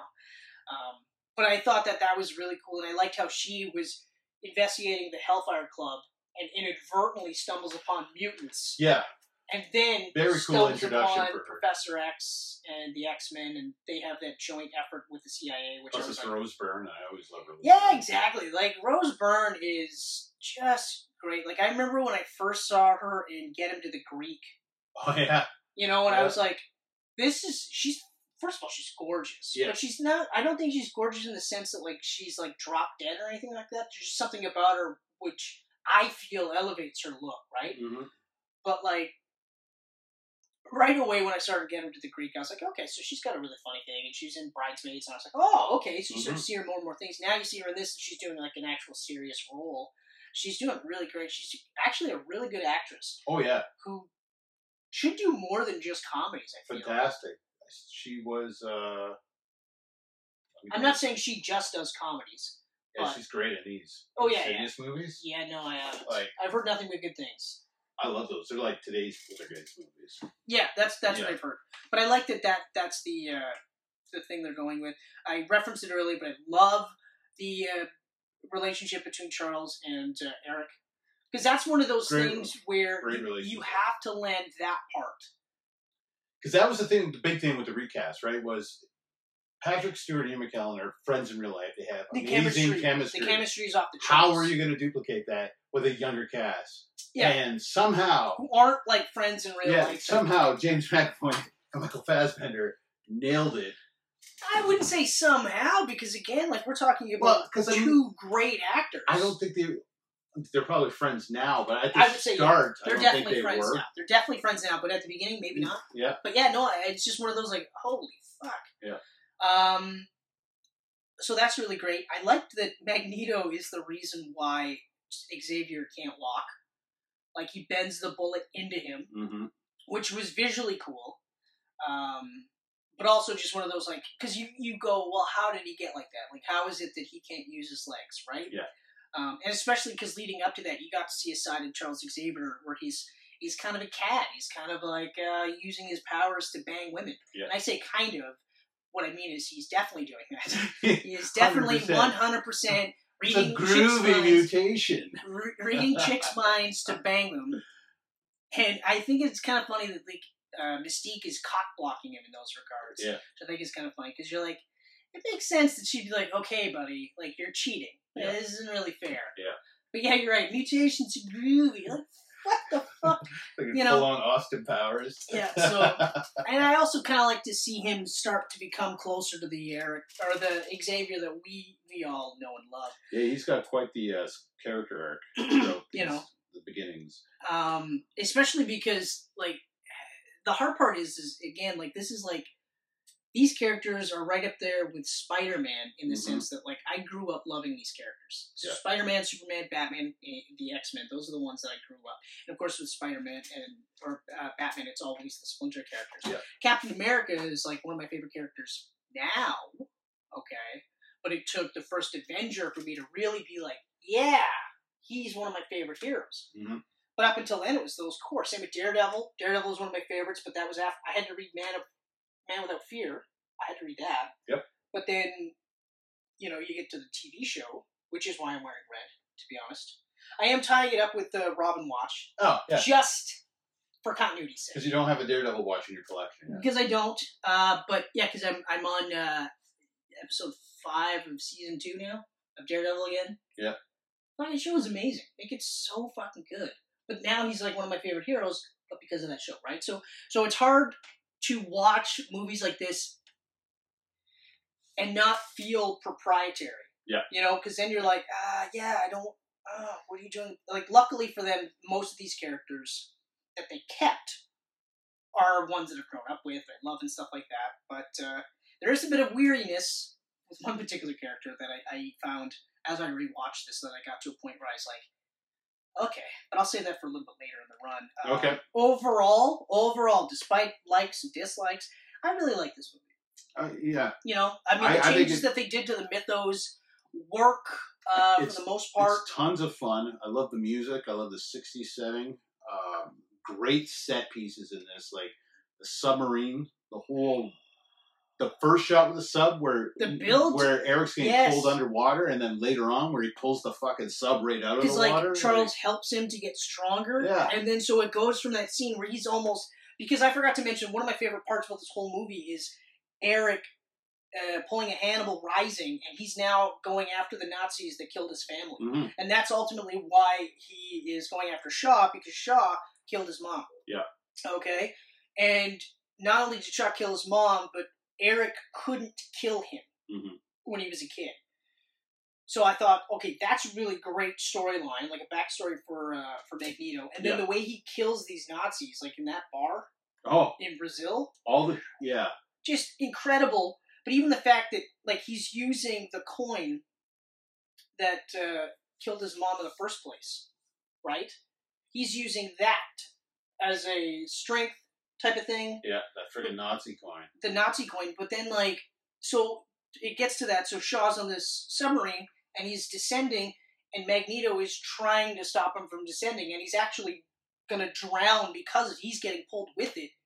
Xavier later helps him and then helps him get stronger. Yeah. So now when he takes that submarine out of the fucking water, it's incredibly epic as a visual. Yeah. But it's also incredibly epic from a character standpoint because you're like, holy fuck Yeah. you know and the whole fight scene in the submarine is great because like whatever material that the helmet was made out of they mass produced to get the whole room to be made out of and Mm-hmm. then as the cracks start to show that's where charles can get in and then that's where he ultimately helps and like oh man like The coin slowly going through Sebastian's head. oh Just that like was- watching it go in and then a little bit of blood at the back yeah and the coin comes out. i was like oof, that is fucking crazy cool Like that that is badass. you know like That is so badass. yeah it might seem like there's a lot of dislikes That whole final thing on the island was just awesome. It was. It was absolutely Yeah. awesome. It was so awesome. Plus, they had the bitchin' like blue and white yellow suits. Yeah. Which uh, always reminded me of uh, the uh, Shadow King run in the early '90s. Because when I first started reading X Men comic books, the first comic I got was uh, it was the Shadow King uh, Massacre, or whatever the fuck it was Yeah. called. And so you had I was intro- like I, I knew who Wolverine was, but I was introduced to uh, Jubilee and Gambit, and they were wearing those yellow and blue suits, Mhm. and I was like, "Whoa, that's so weird!" And then of course the X Men run with Jim Lee, I was like, "Okay, they're in the costumes that I recognize Yeah. and stuff like that. Some of them were updated. and This looks really cool." But it was just one of those like, "Whoa, what is happening here?" So to see that, and also kind of be like m- uh, Morrison influenced with the suit design. I was like, oh, okay, this looks really, really cool. So overall, like, it's a great X Men movie. Oh yeah. Absolutely great X Men movie. Uh, a lot of fun, a lot of really cool stuff that they did. Uh, so much so that, like I said, like the dislikes don't kill the movie for me. The great uh, Hugh Jackman cameo. That's my favorite. Or Go you fuck yourself. go, go fuck yourself. And that was it. That's, Oh, That was it, and that- they didn't that was even the do trend anything. going they just forward. went, okay. Yeah. They didn't say a word. They weren't like, "Are you sure?" They were like, "Talk to this guy later." Yeah. But we'll again, see you around. It's certain things like this though that like later when I watch these movies or when I reference the originals, I'm like, yeah, but like, uh, wouldn't Xavier recognize him? But he does in Days of Future Past. In Days of Future Past, he does. Yeah. Which is the next movie. Yeah, but that's a retroactive thing. They retroactively did that. Okay. I'm talking about the original trilogy. The original trilogy. They do it. They they do Okay. enough of those links where it's Yeah. like. You know, and even because if you go, yeah, but like that's a different timeline because of Days of Future Past, it's like, well, you could say that, but Days of Future Past follows into the X Men 2000 and then beyond. So like it, I got that's nothing. that's their circle, right? I got nothing. it's so it's times like that where they do those things where I go, okay, but Mm-hmm. you know, but overall, great movie, enjoy it. Great movie. Speaking of Days of Future Past, Days of Future Past. yeah, hey, look at that, Hey. Also, Road Cut. yes. Hey. Which I haven't yet to see since. Hey. But after you told me about it, I was like, you know what, I'm good. I don't need to rewatch the movie because I just watched it. So. Yeah. Well, that's what I say. You don't have to rewatch it. Just I just fast forward. Even if you go to the scene selections, it probably shows you where it kicks. Yeah, off. well, more than likely. But um, Days of Future Past. Brian Singer's return to the franchise. Yep. Yeah, you could tell. You could Yeah. tell. Not to say that Matthew Vaughn is not a capable director, but Singer's got his own style. Yeah. Uh, and it's a style that surprisingly works really well with the X Men universe. Mm-hmm. But I think part of it is because like, uh, like he had made his name with Usual Suspects, and then what did he do in between? Apt Pupil. At That's Pupil. right. And I think that was it. Yeah, it was Apt Pupil, and that got a lot of rave reviews. Plus, he worked with Ian McKellen. Yep. Uh, and then from there, it was the X Men movies. Uh, but he does have his own distinct style. Like even so, like when I was watching uh, Valkyrie, and I was like, you know, if I didn't know it was a Brian Singer movie, but I was familiar with his work, Mm-hmm. I would go, yeah, that's Brian Singer. You could tell. But anyway, um, so he comes back. Couple of things that I have to re rejigger for my dislikes. rejigger away. Yeah, for one, one of my dislikes was Frost is never mentioned again. She is, but not overtly. No, if you It's- if you if you look away during that. Yeah, scene- like it's one of those like it's It- on scene of deceased mutants. yeah. Mystique pretends that she is Peter Dinklage. Yeah, Goes into his Task, office. uh, Trask. Trask goes Yeah. into his office, pulls out the file like all deceased. Yeah, deceased mutants that he mutants was testing on that and they're whatnot. using to uh, and that's when we find better out their that sentinels. Emma's dead. Yeah. Um, what's his name? Uh, Azazel's dead. Yeah. Angel's dead. Yeah. Banshee's dead. Yeah. He tested on all four of those. Yeah, exactly. So, like, while I was gonna say, like, I didn't say this in the, the first class stuff. I liked that at the end of first class, uh, she jo- like uh, Emma joins up with uh, uh, Magneto. Magneto. I Yeah. thought that was great. I was like, okay, all right, because essentially she's she's attaching herself to strong mutants. Mhm. So she attached herself to Shaw because he's a strong mutant. He gets killed by Magneto, so she goes, oh, okay. And then, of course, because Magneto is all about uh, the mutants shall inherit the Earth, fuck everyone else, which is a character trait that they don't do enough of with this trilogy. Which is another reason why, like, Yeah. tying into it Yeah. doesn't always work, especially like up until this point. After this, with the other two movies, it's a different timeline, so okay, you know what I mean? Yeah. So I'm okay. Like, it's a little bit more acceptable in that sense, especially because after we've already done this. So you kind of changed my mind a bit here. So I, I agree, yeah, there's aspects where I can go, okay, all right. But up until this point, because this is explicitly stated, two things. One, part of this character ends up being in Ian McKellen, Mm-hmm. and the other part is the new version. Yeah. The stuff that's supposed to lead into Ian McKellen, especially because of this here, um, he would be more of a no, no, no, no, no. We're mutants. Yeah. We are Homo sapien superior. No, Homo superior for a reason. I don't give a fuck, right? But it, so it makes sense that Frost would be like, "Yep, I'm with you." Mm-hmm. It just sucks that it's one of those like, and this is, I guess lends credence to us thinking that January Jones never wanted to do this movie in the first place because she doesn't even get like an actual death scene. Yeah. She gets a oh no, Riven she's out. dead. Yeah. Oh, did you blink and you missed that? She's Oh, gone.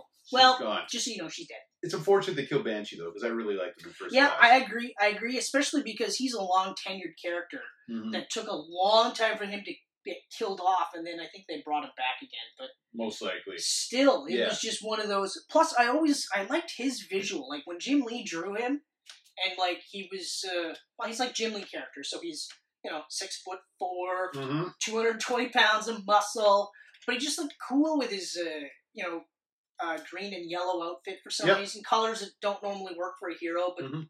you know He rocked him. yeah yeah plus they always uh, they always wrote him with an irish accent Yeah. so even if you didn't know he was Irish, you would know that he's not English, like American, because of the way they wrote him.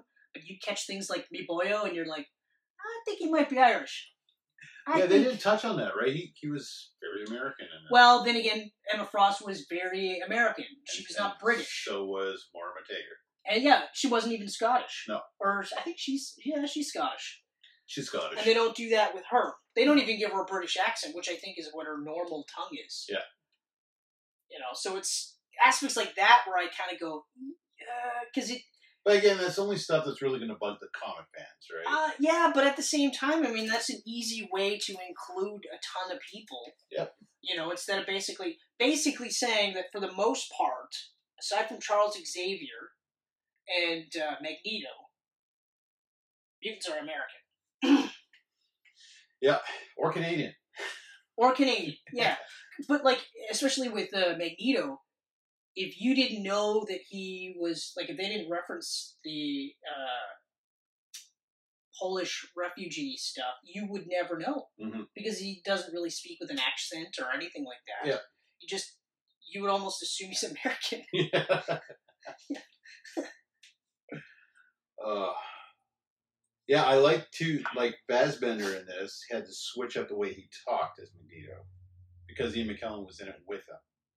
That's true. So like in the first class, he did his own thing. Yep, Here, he changed his voice a bit to sound more like McKellen. he had to.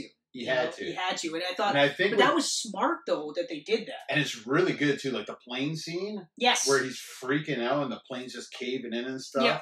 Like I was like, it sounds kind of McKellenish. Yeah, exactly. That was Yeah. I liked that. Uh, I didn't like. You know what? I'll just go through all my. Go dislikes. go through this. Uh, so I didn't like that Mystique ends up becoming Striker at the end of the movie and then picking up Wolverine, M- and a because immediately I was like, well, what happens now? And then they don't reference it ever again. They don't. They don't. And that that bugged me too, just because of where we see Wolverine in Apocalypse.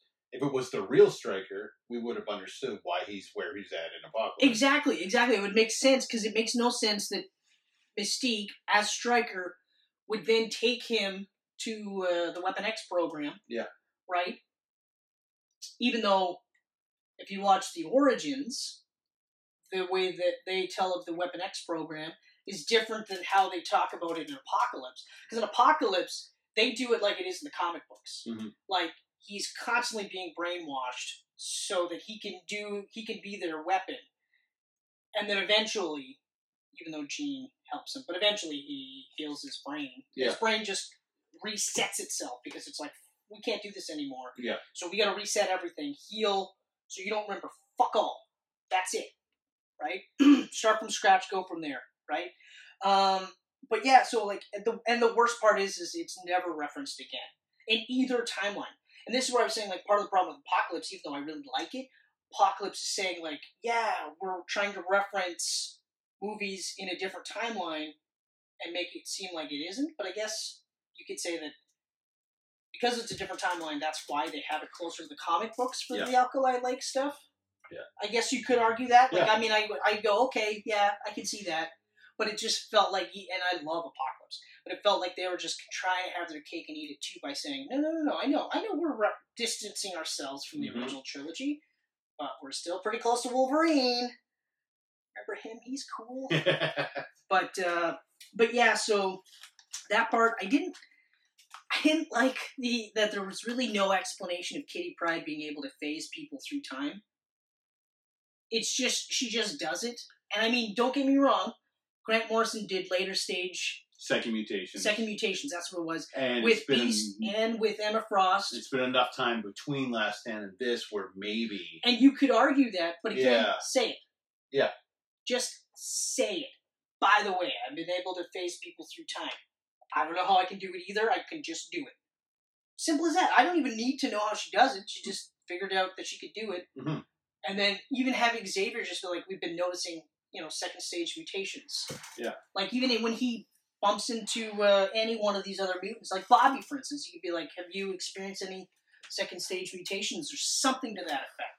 You know, I don't need everything laid out, but I, at the same time, you can't just do stuff for the sake of doing it, right?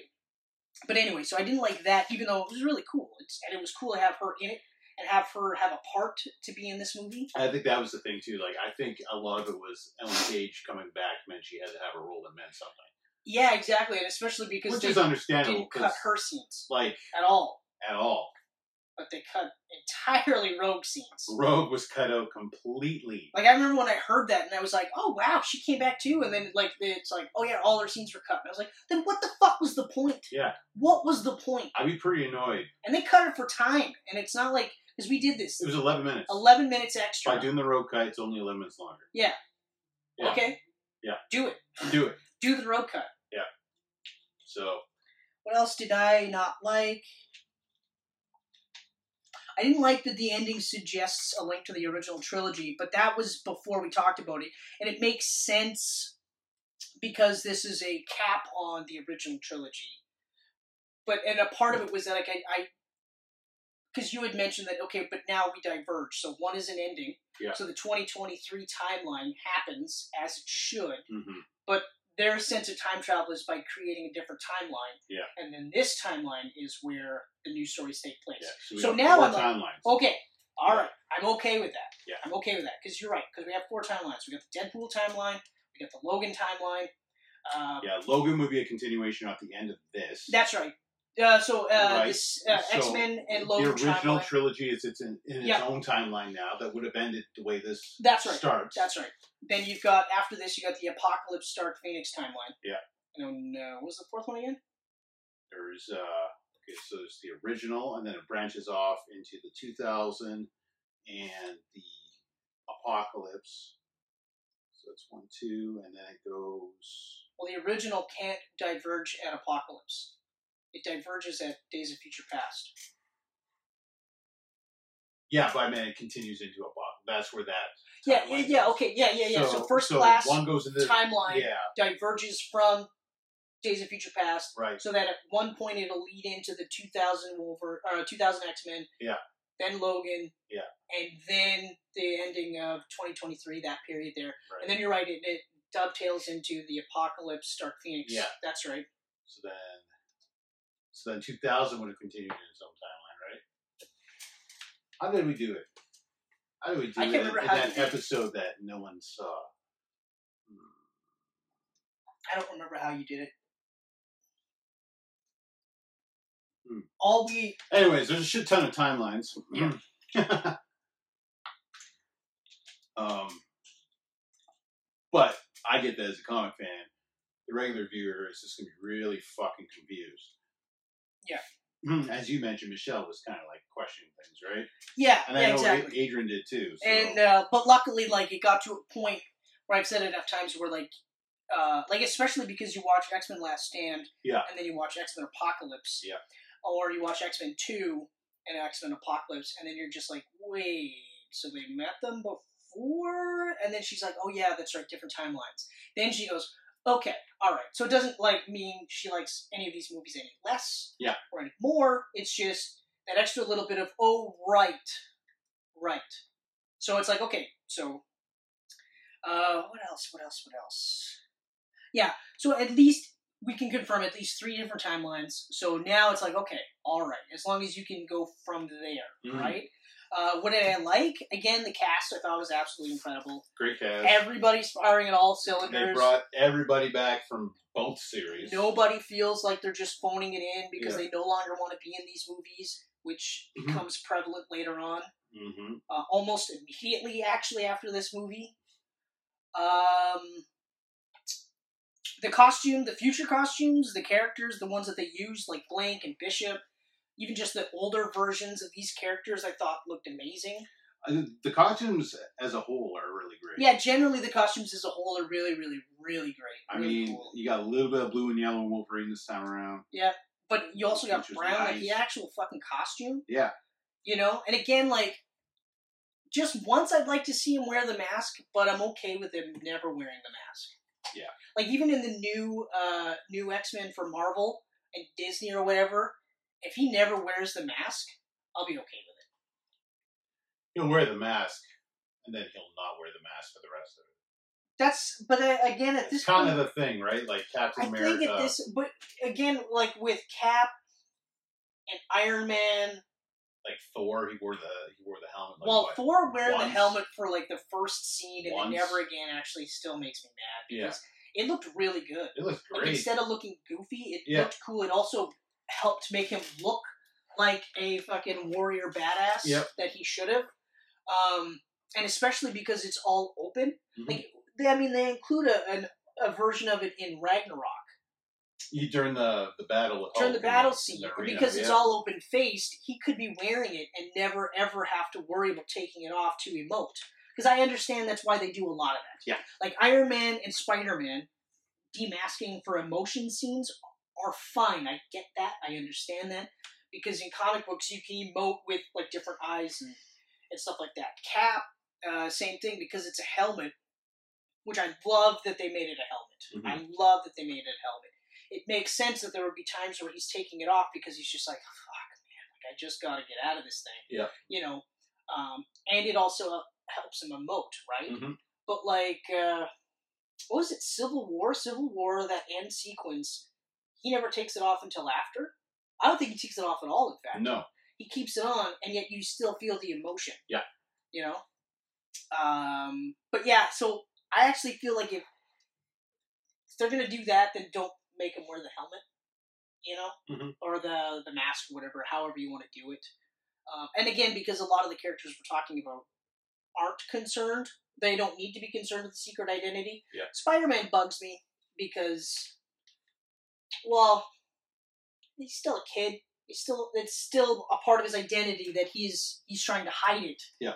So then when he strolls into a, a compound with shield E agents without his mask on, I'm like, nah, I feel like Yeah. he should be keeping it on, and I feel like it's sloppy that Fury would be like, no, no, no, it's cool. Everybody knows who you are. it's Mhm. totally cool. Take it off. But they all work for me. Yeah. And nobody ever, Everyone here Infiltrate is shield. trustworthy. nobody has ever ever infiltrated. This Shield. Quentin guy that I met 24 hours ago, totally trustworthy. Show me your identity. Yeah. Do it. Although I, I think it's kind of funny though. He gets so mad at Peter for giving him the glasses, but it's like you trusted him too, motherfucker. Yeah. You trusted him too with my identity. Yeah. So between that and the fact that I thought he was cool, I gave him the glasses. Thought it was a great idea. Mhm. But okay, before we get uh, Quicksilver jailbreak scene, Oh, so good. So good. absolute highlight of the movie for me. Yeah. because It's so The way it's fucking shot, incredible. It's just entertaining. It's funny as hell. Just the way he's setting stuff. And it up. makes perfect sense. Like I said in the previously recorded video, it was one of those things where I've always kind of wanted to see that because I always pictured like a superhero battle scene between, say, Superman and Zod, where humans are looking at it and all they see are blue and black streaks in the air Yeah. and they're feeling the ramifications, but they're barely making anything out because these guys are super fast. And then when you cut to them, they're fighting in they're fighting in real speed, but everything else is almost frozen in slow mo because they're fighting so fast that you'd Yeah. be like, "Holy fuck!" So like when I saw stuff like this in uh, in this scene in particular, I was like, "That's how we're gonna see su- uh, like super fast scenes moving forward." The Flash TV show is very much into Yeah. that, where they do a lot of like um, they do it where he's also moving a bit slower, so you can see it better Yeah. but yeah. they do show you aspects where it's all fast and everyone else is moving so slow and you're like yeah it makes perfect sense that that's how it happened so that was incredible incredibly choreographed smart all the way through hmm like it's just so good uh, yeah, I can't say enough about it. Especially like I, I mentioned the cast, but the this guy the, who they got for Quicksilver, Evan or Peters. Peter, sorry. Yep. Um, is well, he was so good. I also love this scene where, like you mentioned it, they, they touch upon the fact that he's moving these guys by their neck so yeah. that there's so no they won't whiplash. get whiplash. And then and then their faces are all blown. Like, "Argh." Yeah, Like Magneto looked like he was gonna vomit when when yeah, Quicksilver stopped. exactly. But I also love him slowly piecing together that Magneto's his dad. Yeah. which I thought was great. You know, uh, yeah, like I mean, overall, so for, as much as the uh, potential headaches around this movie, this is an excellent return to form. Mhm. Like this was me going like, okay, all right. The uh, my only thing, actually no. In this case, when Magneto does the flip flop, it makes sense in character. Yeah. Because he's like, no, no, no, I'll work with you guys. I'll work with you guys, and then go, no, no, no. Now I'm going to take over because it works within his character. It's just a shame that they almost do a retread every single time after this, where I get really tired of that. but that's it. That's that's what I got. That's it. Oh, That's it. Yeah, no, the the uh, entire new cast members are, are great. oh yes, So we got Bishop, Blink, Warpath, Sunspot. They're all in there. Yep. Looking awesome. absolutely awesome. Like Absolutely awesome. we don't really know anything about them because they're not in it for long, Nope. but they look like the characters. That's the kind of fan service that's Yeah. genius because I go, man, I love Blink. Like Blink's one of my favorite characters from Age of uh, Apocalypse. Also, if you haven't heard, one of my favorite X Men storylines ever.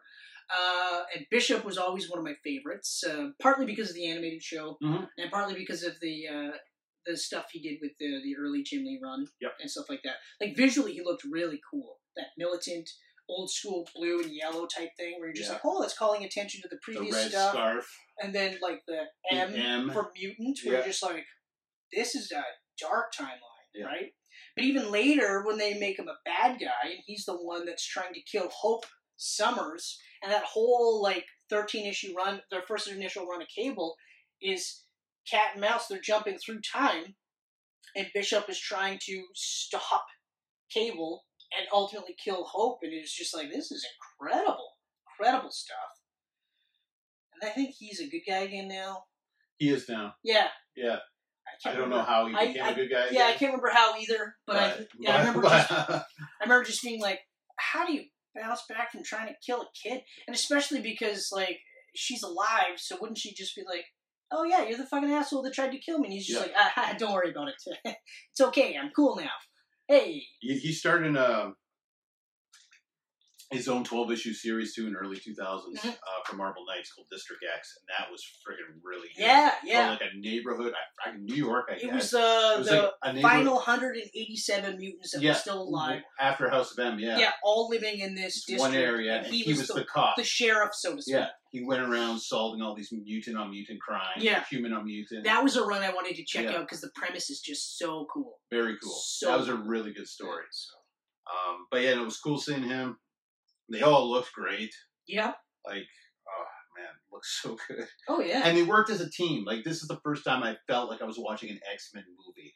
yes. Like they they all have, feel like X Men movies, and you see a little bit of teamwork. But That's right. this, like the entire opening fifteen minutes, is just teamwork against the oh, Sentinel. exactly. But even still, like you have the back and forth teamwork between Yeah. 2023, 1963. You know what I mean? Like it's Yeah. just like wow. Even though the ages start to get crazy if you really think about it. Mhm. a lot of the stuff I realized, like even after we've talked about this previously, was that a lot of this is, um, was it like, uh, if they're really good movies is lo- as long as you don't think about them too much. Yeah. You know, like I start piecing them and tearing them apart, and then I start to go, okay, all right, all right, all right. So it's like, uh, So you put the ages together, like Magneto and Professor X in twenty twenty three are like in their eighties. Yeah. They're Yeah, fucking exactly. Old. they're fucking old. They're fucking old. You know, but Yeah. it's like again, you just kind of have to go like, okay, so don't think about it. Mhm. Just enjoy it on their own merits. Yeah. I will admit it gets harder for me when I get to Dark Phoenix. It's really hard for me to enjoy that movie on its own merits. Uh, we'll touch upon that when we get to that. So I have nothing else to add. Um, what else? What else? John Ottman returns to do music. Yep. He did X2 with Brian Singer. Yep. Uh, so that was great because it really made it feel like old school X Men again. Just Like, Exactly. just the music alone, you get that You awesome. get that tie. you get that awesome Professor X talking at the beginning, and then the Mhm. crazy Oh, yeah. CG sequence, and then Yep. the title, and then the X door closing. Yep. Like that's X Men. Like when I see that, s- that's the same as the James Bond thing. You know, yeah, James it Bond does just his little thing feels like. when I see that, okay, we're here. We are X Men. Uh, it depends uh, with the James Bond stuff because I, I liked that you didn't have that until the end of Casino Royale. Mm, okay, yeah, Ah. Right. because that was. But they didn't have it at the beginning of First Class either. They had No, the that's coin right. flipping because there was That's no right. Cerebro yet, But it makes sense. Yeah. It makes sense. It all works. which I liked. What else? What else? Um, yeah, so this continues right off the end of Wolverine, the Wolverine. That's right. So we don't really get an explanation of how that Animanium came back No. to his claws. No, you don't get that at all. But but okay, whatever. I- Okay. it was just something I, I overlooked. I dug that he had the bone claws in Like this. right away, I saw it and I was just like, eh. but the bone claws being back in the in, in the like in, in seventies. the seventies, I was That like, was I cool. like that he had Just the he bone pops the claws there. claws. He's just like, oh yeah, I yeah, got these again. that's right. Yeah. Um, but they also don't ever. It kind of would be nice to see if he broke his claws at least once, Mhm. because I remember that was a thing like in the comic books where he would occasionally break the bone claws Yeah, well, Sabretooth snapped in Origins, in Origins. but yeah, no, I Yeah.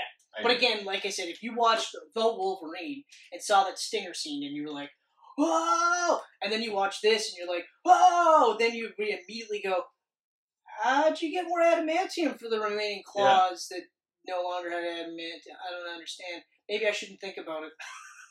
I don't know. I was like, Just maybe he popped the bone and Magneto recovered the Yeah, bone. like I I mean, don't okay, know. I like I don't know. guess I guess adamantium you can have in abundance in 2023 because Yeah, the Sentinels are made from adamantium, so Mm-hmm. maybe when they destroyed adamantium, Sentinel, they went, hey, Magneto, what about, the-" and he went, way ahead of you, Wolvie, Yeah. Mm-hmm. way ahead of you. way ahead. We're just boiling it up now. remember how painful it was? He's like, no, I don't, because I don't remember much of that life. Oh, that's right. That's right. Anyway, so are we at Apocalypse? That's all I got. Uh, Rogue cut though. You want to see Rogue? Really good. Oh, cut. yeah, yeah, yeah, yeah. Um, it totally changes like the last three quarters of the movie. Let's actually, in the I want you future, to talk about it. Yeah. in the future because in this cut, um, Wolverine when he's flan- flailing around there um, Mhm. during the what, what were they in like a Congress? They were meeting like or in the something? s- uh, yeah Senate uh, meeting or Senate uh, meeting or something, and then we see that part where Wolverine kind of like he's fading in and out Well, between. because this is that crucial part where they're trying to stop Mystique from killing the senator, exactly. which ultimately gives Trask the weapon or the ability to go, no, let's do the Sentinels, Yeah. which leads to 2023. Yeah. But then because now uh, Wolverine is almost like fighting with this. yeah, because he sees Stryker, and now his memories are flipping. Yeah, so he's going back and forth, Yeah. uh, which I thought was actually really cool. Yeah. And then it also gives that whole thing where, uh, so they actually can't change the future. They can create a different timeline, but they can't change their future, which I thought, like now when we talk about it, I'm like, that's actually really cool because now they're kind of going like, okay, all right, so we're finished. Our Mhm. timeline is done, but Yeah. we can at least create another timeline. So what happens is, so instead of killing the senator, mutants get outed on public TV, like on national TV, because Mystique's like thrown out a window. Yeah. And in broad daylight, you got this blue redheaded chick now, like looking like no one's ever seen And the before. way they shot that, like old on TV cameras, footage, like actual like, TV footage. I, I cameras. thought that was really cool. That was that a was great idea. It was really, really cool. genius, actually, because it's just like everyone's iPhones now.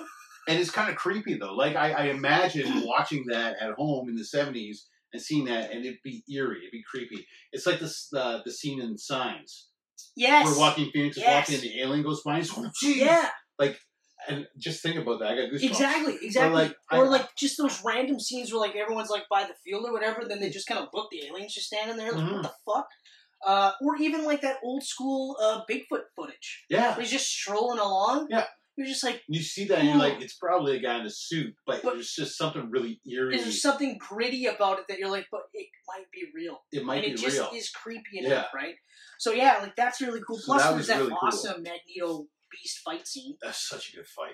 because Beast is killing him. He's absolutely killing. Oh yeah, him. he's drowning him. Like he's, You he, know. he knocks his head. There's blood in the water. Yeah, like, he's killing him. But Yeah. as he's doing it, like the fucking steel rods are coming around. Yeah. I was like, that Grabbing is him. great. And then they grab him off. I was like, whew, that's so fucking cool. So so cool. anyway, so now Wolverine is fighting this. he's fighting it. He's And flipping in the back and future- forth. So now in the future, his claws are popped. He's flailing around. He stabs Kitty. Ugh. He stabs Kitty, and Kitty's like holding on to him, but she's bleeding out. She's in pain. She's screaming, and the, they don't know what they're gonna do because if they let go of him, everything's fucked. Yeah. like nothing's gonna change. Exactly. So, so Professor X and Magneto go, well, we know we can get Rogue. It's going to be hard, but we can get her. They haven't got her yet because of how difficult it's going to be. Right. She's in the original X Mansion that's guarded by Sentinels, where they're That experimenting. visual on her. must have been amazing. Yeah. Oh, it's Like so I'm gonna good. go home and I'm gonna watch it just It's because so I have good. to, just to see it, just because fuck, that would be crazy. Yeah, And then to see them like bust her out, bust her out, and and Bobby goes with them. of course.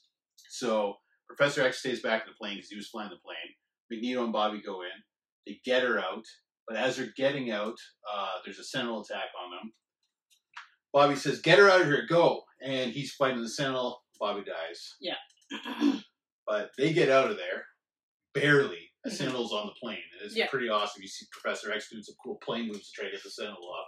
They get him off, and then Rogue goes back, takes over from Kitty, says hi Logan, and she's Mhm. holding him. And now now Rogue is in the story, and I, I really really like the Rogue cut. Like I was for eleven minutes. Why would you remove all When you that? told me about the road cut, I was like, that sounds fucking incredible. And Yeah. for 11 minutes, why wouldn't you? Mm, Plus, like, it's an interesting little like uh, break between what's going on there versus what's going on. Like, it's a nice little like because up to that because you point, keep the tension. right? Because in the but original you switch version, it, right? the original version, you don't really see much of the future once we go back. Yeah. Like they do little snippets here and there. Right. But this this like put a good ten minute story into Yeah. the future storyline. Ah, see, I, I, I wish they would have done that. Yeah. Okay. So I really like that. so when Um, you get a chance, watch the road cut watch instead. the road cut. Also funny is that they made JFK a mutant in this. Sorry. They made JFK a mutant. Oh, JFK. You remember JFK. like oh, I forgot all about that. That's Ma- right. they- Yes. Yes. Xavier thought Magneto killed him. He's like, I was trying to save him. He's one of us. He's a brother. yeah. Thought that was funny. Yeah, that was funny. So I'm done with Days of Future Past, Okay. but I love Days of Future Past. All right. We're on to Apocalypse. So this is uh, one of my favorite movies of the run. Uh, it might not sound like that when I get through my likes and dislikes, but this is one of my favorite movies of the run. Uh, visually, I love it. Story wise, for the most part, I love it. Uh, there's not a lot I don't like. What I do like right away, I don't like. I'm just gonna make sure we're still recording. Yeah, of course, of 'Cause- course. You know me. Yep. You know me. Yeah, we're recording. Hey. All right, all right. Uh, what I don't like is they don't establish that this is a new timeline, Right. They don't. which they should have. Comic fans like us kind of have an But idea. even for me, it was one of those where I'm like, yeah, okay, but like, up, like even just accepting like different timelines and stuff like that. Like, I wasn't really until we had the conversation previously where I was like, "E, okay, all right, now I can kind of. I gotta go back to Days of Future Past for a second. Yeah. We didn't touch on the very end. Seeing all the Oh original characters. again. yes, that's right. Patty Jansen, James That was awesome. Marsden. And that's one of the reasons why I was like, yeah, but it tries to tie itself to the original trilogy, but like again, it's almost like they kind of should have had two stingers. One with the first class, Mm-hmm. where they're like, "This is our new timeline," Mhm. that kind of thing, You're right. and then And end then go back. and then end with the way it does. That's that. Because then I class. can kind of go, oh, Right. because then at least when I watch Apocalypse, then I go, okay, 'Cause It's so beautiful because Logan wakes up, has no idea everything's changed. yeah, He's not like in some crazy dark future anymore. that's right, He's in the X Mansion. He's a professor yeah, in the X Mansion. Yeah. Uh, Rogue and Bobby are there. We get a nice little Kelsey Grammer cameo. exactly, Like, uh, it's so good. He sees Storm, and then he sees the red hair. and Yeah. he's- And, then you see it on his face, like, oh my god, Gene? yeah. Gene's alive? And then you see Scott. And he's just uh, he's like, I guess something's never changed. yeah, And- So it's but great. It's so good because then, it's such a great because ending. then he goes back and he talks to Professor X, and Professor X goes, "Oh, you're back. Yeah, We have a lot to catch up on." yeah, And then it just makes it really sad that four years later we get Logan. And wow, yeah, yeah. I, like I really feel bad for Logan because you got it all back. To Yeah, but losing again, over I four always years. feel like like Logan is one of those characters where you don't want to think that he's going to die alone, but he's going to die alone. Yeah. And he's probably going to die in battle. Yeah. You know what I mean? yeah, like, like- you said, John Wick style, right? Yeah, like it's John not Wick gonna be a style, happy it's ending. it's never going to be a happy ending right. because the guy like as much as he tried to do a lot of good, he also did a lot of bad, and he knows it. Mhm. You know what I mean? And same with John Wick. Like, that's one of the things that a lot of people almost fail to recognize is that John Wick isn't a good person. This was a guy that had no problems being a hitman for the mob, Yeah. right? It's only because he got out, like he met the girl, and to get out, do that final last act. But his last act made it so that the industry, like the the bad guys, were able to put themselves into the position that they were in Mhm. beginning of John Wick, right? So you're still like none of this is good No, at all. He's It's not just a that good guy. one pocket yeah, where you go, but he fell in love and he loves the dog and then Yeah. he found that other dog and he loves them. So like he can't be all bad, and he's not. I'm not saying he is. no, he's done bad thing. Well, he is. I mean, he's a bad guy, but he's trying to redeem himself, and these guys are worse than him. He was never trying to redeem himself. No, but Never. no. Okay, it's vengeance. It's a tale of vengeance. Wolverine is constantly trying to redeem himself. Yeah. So I will say he- it's a little bit different in that regard. Okay. I love John Wick. Correct. I'm a huge I love John Wick John fan, Wick. No, it's so but good. he's not a good person. It's not even He's like not a good person. it's not even like uh, like Jason Bourne, where once Jason Bourne kind of woke up a bit more, he was like, I don't want to do this, and then he remembers he never really wanted to do this, but like, or it was one of those where he didn't realize what he was going to do until he was in it, and then he was like, I don't want this anymore, and they're Yeah. like, too fucking bad, buddy. Yeah. we're gonna brainwash the shit out of you, Deal with it. you know. So like, and now like, uh, and with him, it's always like now he just wants to leave the life behind, right? And I think that's the biggest misstep for Jason Bourne the movie was that they should have had it so that a, like they were talking about, he couldn't really leave it behind. Mhm. So then have it so that he's working for them freelance. But anyway, uh, yeah. So Anyway. apocalypse. Back to Apocalypse. They don't ever establish the new timeline. But okay, all right, fine, whatever. Uh, at this point, I, I'm okay with it. I did not like the changes to Angel visually. Yeah, Angel didn't make a lot of sense in here. I didn't like the visuals and just the fact that time, different timeline or not, Like I'm guessing it's not Warren Worthington, but Yeah, I'm- still, When you said that, I was like, okay, but again, still, it's why like, would you make the character look so close to like him? almost identical? And then go, but it's not the same Because character. this is in the 'Cause '80s. Isn't and he even Warren credited Worthington- as Angel? uh, during the cage fight, right? Nightcrawler versus Angel. He's credited as Angel, but now I'm trying to think. I don't think he was ever credited as Angel in, in Last Stand. I don't think so. He was just a guy with wings. He's just Warren. Yeah. Yeah. But even still, it's just one of those, like, even as comic book fans, you're just like, how do you not make that leap? Mhm. Right? But then, of course, we get to uh, Nightcrawler. Well, the casting is great. Like, the casting, again, is phenomenal. They've got great casting. With Nightcrawler, it gets even more problematic because he's virtually identical, just younger. Mhm. Even the way he's played is virtually identical. Yeah. You know, like they even do his whole Kurt Wagner thing as a joke because how well received it was in the X Men 2.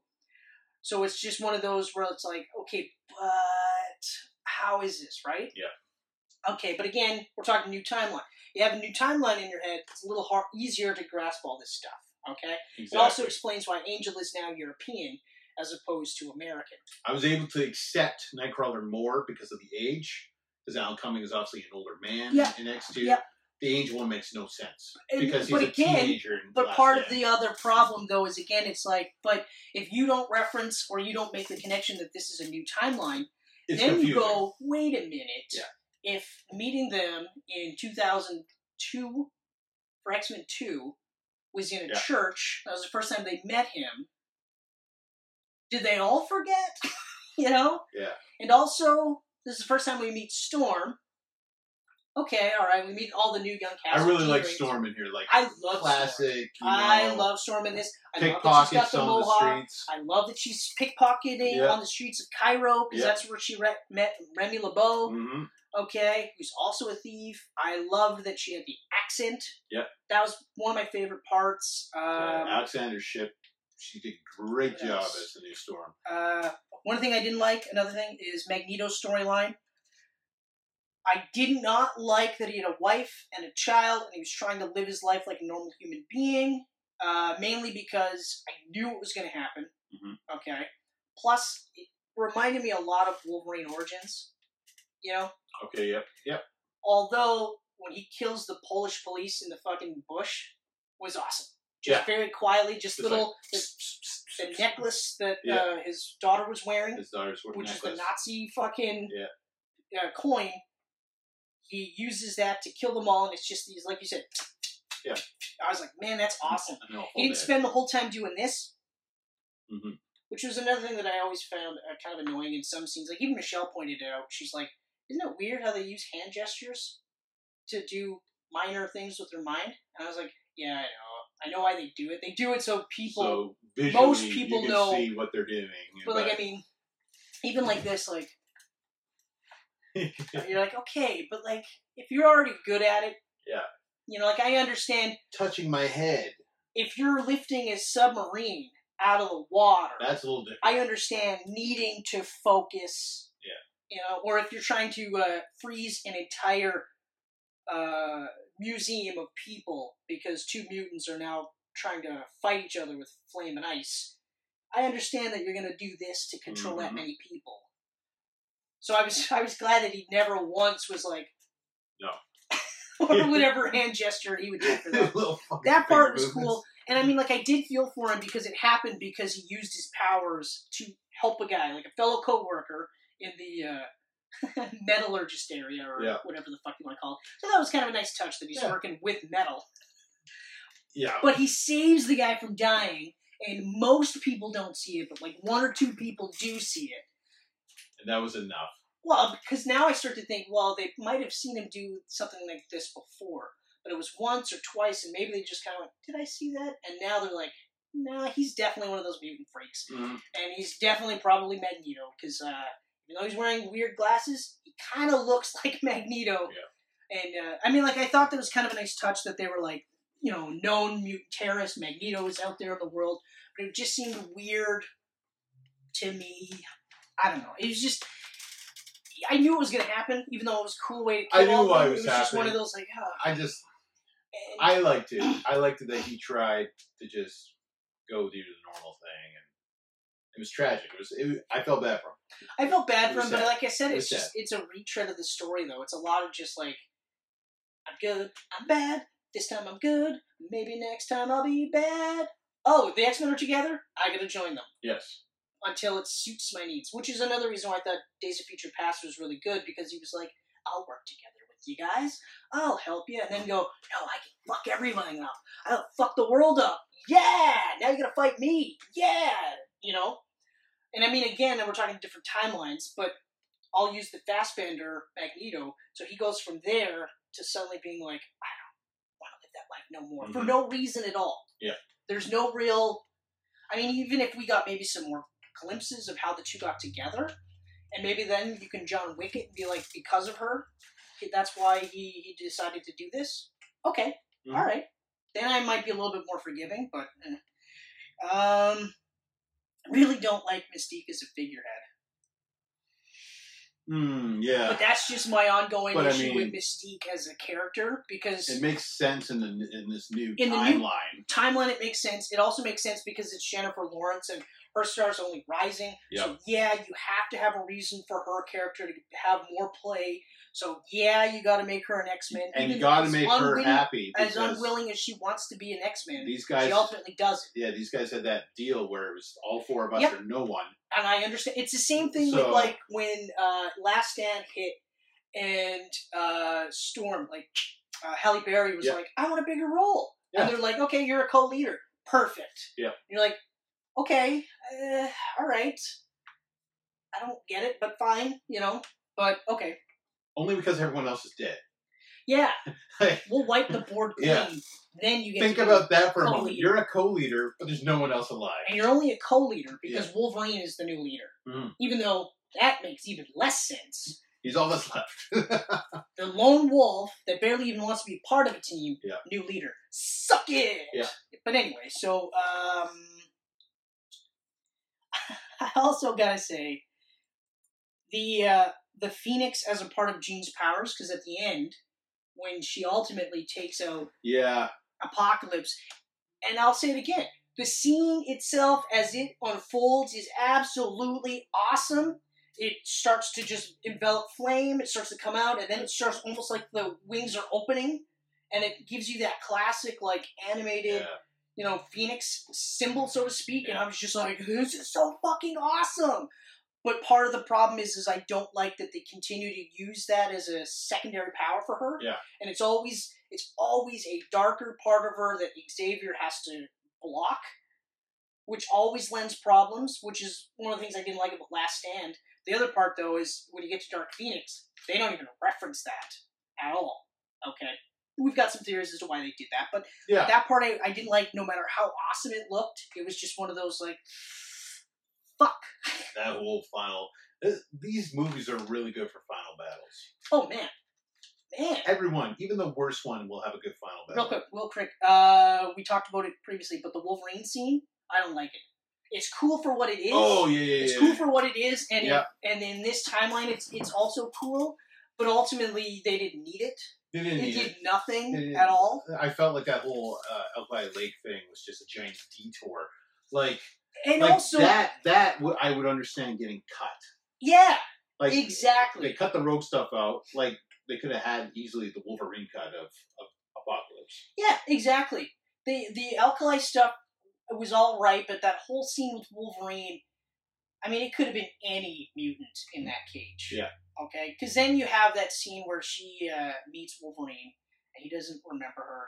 But then I guess the theory will be now that's why he's got a thing for redheads, and why if ul- ultimately when they meet again in whatever timeline that Mhm. he'll have a thing for. it. But I was just kind of like, it was too, it was forced. It was just one of those, and no matter how cool he looked, because he looked fucking cool. He Oh, looked like yeah. Bart He- Sears, like like Oh, the, uh, uh, Marvel Comics presents. Windsor Smith. Barry Windsor Smith. I always say Yeah. Bart Sears, but it's Yeah. Barry Windsor Smith. Yeah. That's right. It's always just like fuck, man. Like God, that looks so cool. It looks so good.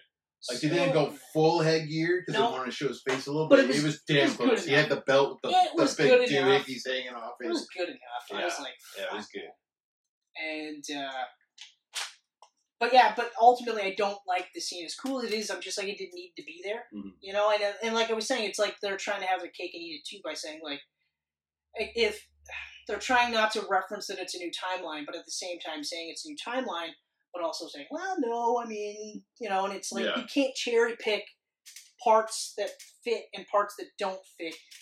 You know, even though we're not even talking about the fact that Mystique was Striker at the end of Days of Future Past, but then this Striker is the Striker. You Mhm. know, And he has Wolverine. Like and he, and then he has Wolverine. all they had to do was get rid of that yellow eye part at the end of Days of Future Exactly. Past. That's it. You didn't have to do that. Yeah. Because then you're like, oh yeah, that's right, he would have him, and then, then in this timeline, he is the the Wolverine from the comic books. Okay, all right. Everything else could happen exactly the same. Mhm. You know, I mean, obviously X Men Origins would have to change a bit, but Yep. you know, for the most part, that's fine. But okay, all right. Um, and I think for my dislikes, that uh, Mystique is a full fledged team leader, but that's kind of part and parcel with her being a figure. Yeah. It's Yeah, just yeah. one of those like in the context of the character in the comic books, it makes no sense. But it does make sense in this timeline Mhm. and this this particular version of the X Men. So okay, all right, fine. Uh, what do I like? Casting. The casting is great. As usual, Casting is great, even new- though you can start to see that some of the main casts are like, we don't want to do this. I didn't really feel that yet with Apocalypse. I felt it a bit with Jennifer Lawrence. Uh, Actually, you know what? Maybe I not don't, really. and I think like, maybe I'm just when you kinda compare it to projecting. Dark Phoenix, like I think nah, maybe it's because I'm yeah. trying to project because of Yeah. like, I, for the most part, dislike of Dark Phoenix.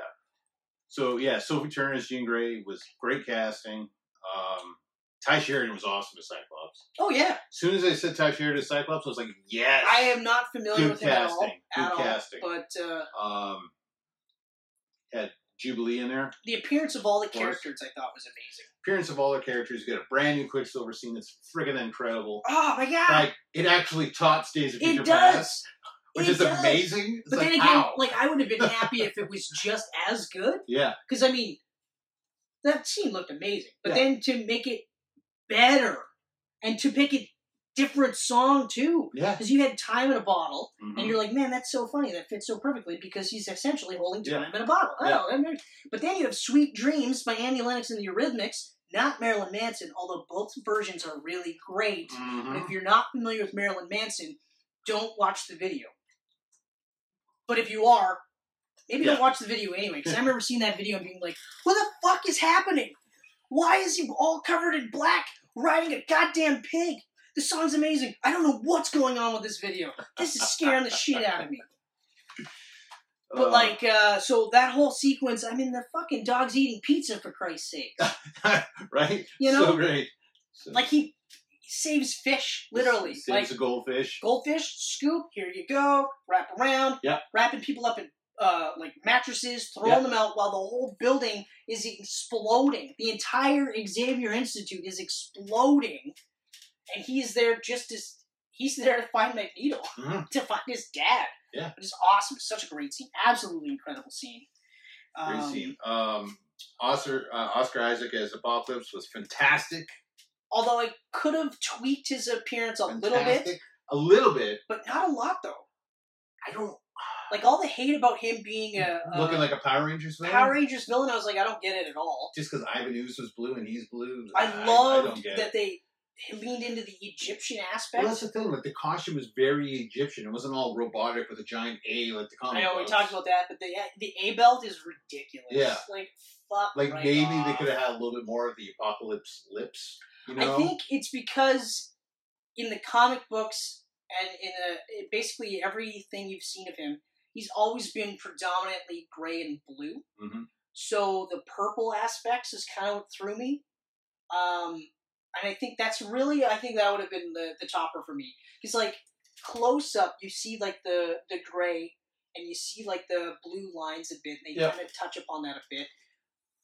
Although, like I said, while I love the fact that they leaned into the Egyptian stuff, because, I mean, this is the first ever mutant, and Yeah. he was an Egyptian, you know? but even the fact that they, like, they make him ridiculously overpowered, which is what he's always been. It should be. He Yeah. has to be. Like- they reference the fact that he is potentially the first ever mutant. Period. Mhm. But I even like that they do the body transference, and Yep. he's transferring with people that has powers that he doesn't have, Exactly. and so he's gaining those powers, which leads to the whole point of the, the end of the movie, which really, really smart stuff that they did here. Um, well, I even like the fact that, like, so Charles. Okay, uh, we'll do a quick recap, bring everybody up to speed. If you haven't seen the movie, so Psylocke is introduced, and Psylocke is an interesting story. Yeah, Olivia Munn did great there. Yeah, but it's so funny that she did all this extra training for a franchise that died. After this movie, it pretty much Yeah, died. because they definitely end her arc on a point where she's going to return. Exactly. She gets Definitely. away. She doesn't die. She Definitely. actually literally goes, "Oh, they're gonna kill him. I'm out. Yeah. I'm out." And they even tease Mister Sinister in this. Like there was a lot of like, we would have had a pretty awesome X future. I've been waiting for Mister Sinister Yeah. because that's a creepy, creepy fucking villain that we need Yeah. to see. Yeah. Um, but anyway, so she was obviously poised for bigger things, eventually becoming an X Men. There's no way around it.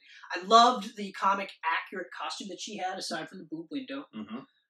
Never needed it ever, but they gave it to her. Egyptians like boob windows. No, no, no. It's it's producers who go comic book fans want to see titty. I got a phone that I can see titty on anytime I like. It, it's it's a boob window, all right. That's a boob window. At least it wasn't something stupid like a big cutout P for Psylocke. No, I agree.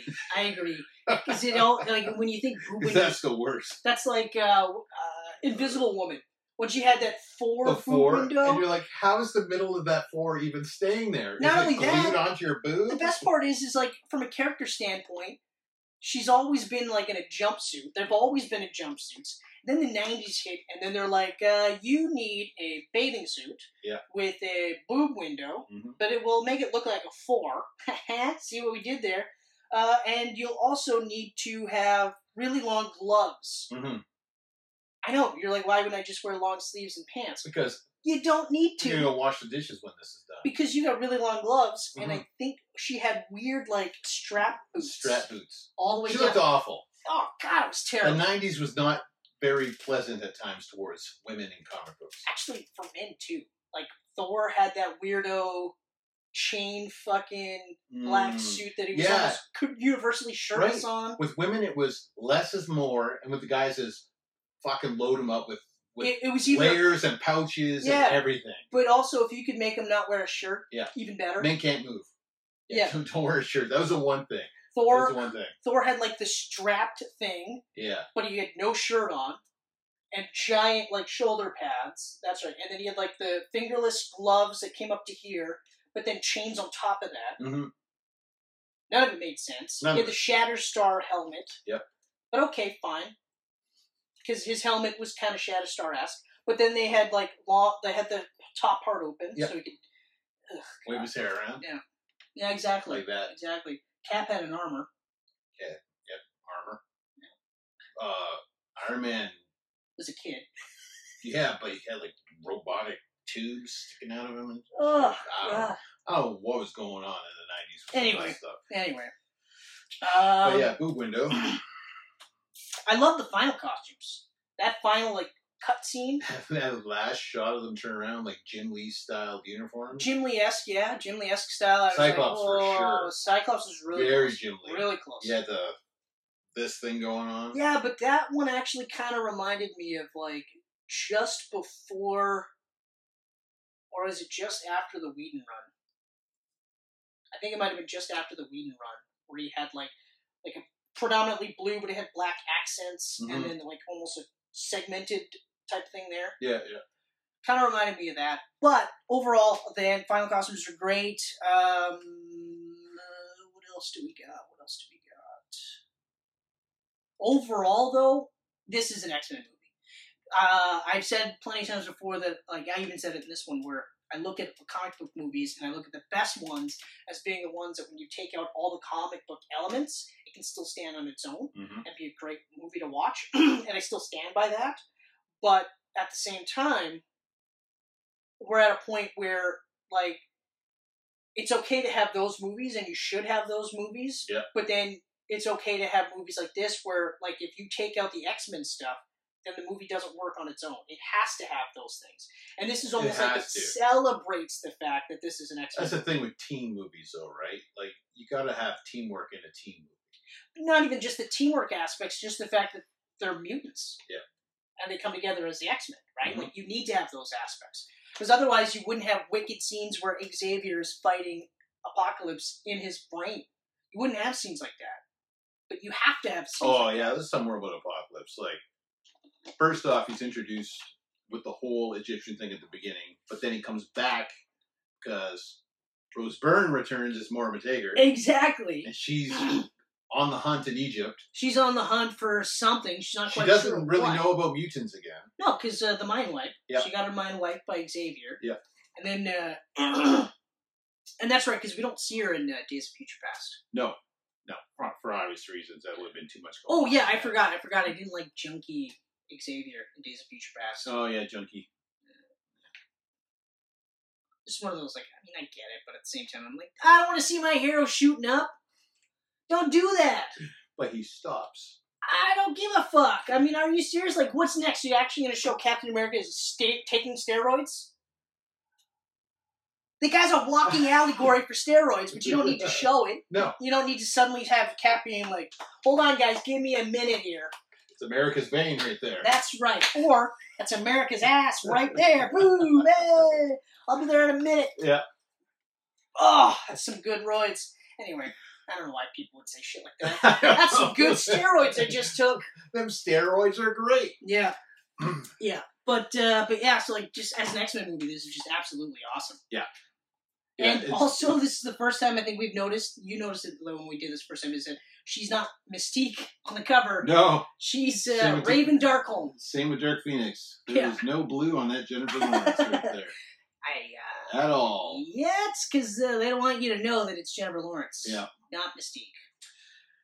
Uh, Okay. I, yeah, whatever. It's just Jennifer Lawrence, I guess. Yeah. Um, what else do I love about this movie? Uh, well, yeah, again, Apocalypse. Some creepy shit he does in this movie. He puts people into the ground, into the Yeah, walls. So cool. Like, and like he's he just powerful. does it as a thought. Like they just show It's his just like- eyes kind of cl- white over, Yeah. but he doesn't like literally go. Like Yeah. that scene where like because Eric goes back to the the mail shop. Yeah. And then like uh so Apocalypse, Psylocke, Storm, and uh, Angel now all uh apocalypsized or uh, Yeah. they're now like horsemen of apocalypse. Walk through the portal. So they all look awesome. They look awesome. Like they look great, uh, and they walk through the portal, and then Eric is literally like, "Don't stop me from killing. I hope you're not gonna stop me from killing Who the these fuck are men." you? Yeah, he's like, "Who the fuck are you?" Yeah. And I hope you're not gonna stop me from killing these men. And then with just a thought, Yeah. pushes them all into the ground and Their- the their wall and legs stuff. are sticking like, there's out, a their head arms are sticking sticking out, and out. just like, "Oh, Yeah. that's gross." And he's just like, "All right, come with me." And then they go to Auschwitz. And he destroy like Magneto destroys Auschwitz with the uh, the empowering that he gets from uh, Apocalypse. So that's fucking awesome. The uh, uh, what the hell was I gonna say now? Um, even just the way he speaks, where he's almost like a quiet whisper, and then occasionally like there's like a baritone that backs up his voice, Yeah. which was really cool. Um, but even just like that was really cool. But one of my favorite scenes is when Charles tracks down uh, Magneto and he's like, I heard about what happened with your your family, and I'm so sorry. And he's like crying, like he's like, I, I'm really sorry about that. And they're like, I can help you, like we can help you, just you know. And then all of a sudden, it's just like he's not alone; he's with somebody. And then apocalypse, I've never felt power like this before. apocalypse is just like, I've never felt power like this before. Yeah. Thank you for letting me in. So now through Charles, he's got access to Cerebro, and they need. Ap- Uh, Havoc to destroy Cerebro, which leads into the awesome Quicksilver scene. Yeah. But he was just like, oh, fuck. And he just very quietly and calmly goes, just thank you for letting me in. And now he's like going to speak to everybody. And then, like, then they, they take Xavier, destroy the mansion, and we have that awesome scene. And then through Xavier, he speaks to the world and he's like making Xavier say, like, basically the credo of apocalypse is the strong will get everything Mhm. the weak will get nothing. But I love that he gets to that point where he's like, to the strong, you will inherit everything. And Xavier goes, To the strong, you must protect the weak. And I was like, Yeah, Yeah. fuck yeah. That last little, like, fuck you. And he's like, Okay, all right, whatever. Yeah. Whatever. I tried. I tried. I think part of it was you started smirking and you're like, It's not going to work. Yes. I was just like, I wonder how long he's gonna actually fiddle with this thing. Keep doing it while I'm talking, right? Yeah, but anyway, so, and then you do it within seconds. It's like, Fuck you, you douche. There you go. Jeff hands. but, uh, but yeah, so like I even just love that part where they don't even say like, cause like he lays it out like you, you're gonna create this, and you're gonna do this and this, and then Xavier's like, okay, what am I here for? Yeah. And then they show that now he's gonna transfer. So he wants a Xavier's powers because Xavier can control everybody. Mhm. And I liked how that's the first time they ever really touched upon that aspect that he could control everybody. He just doesn't, you know. Yep.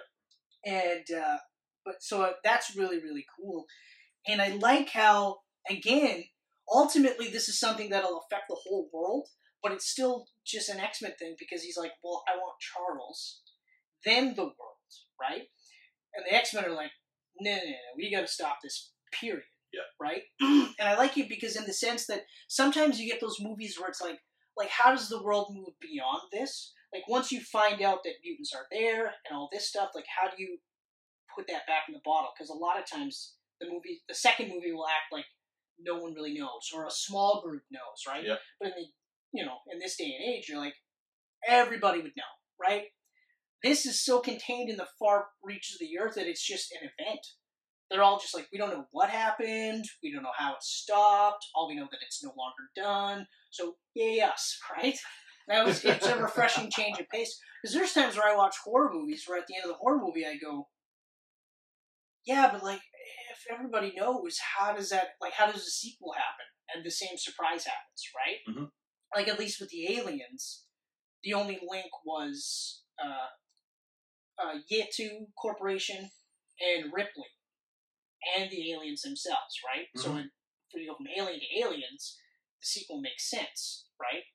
Aliens to Aliens 3, you know, you're like, you're still getting further and farther away. Like, how is this still a thing, right? Yeah. But anyway, so um, I don't really have much else to add here.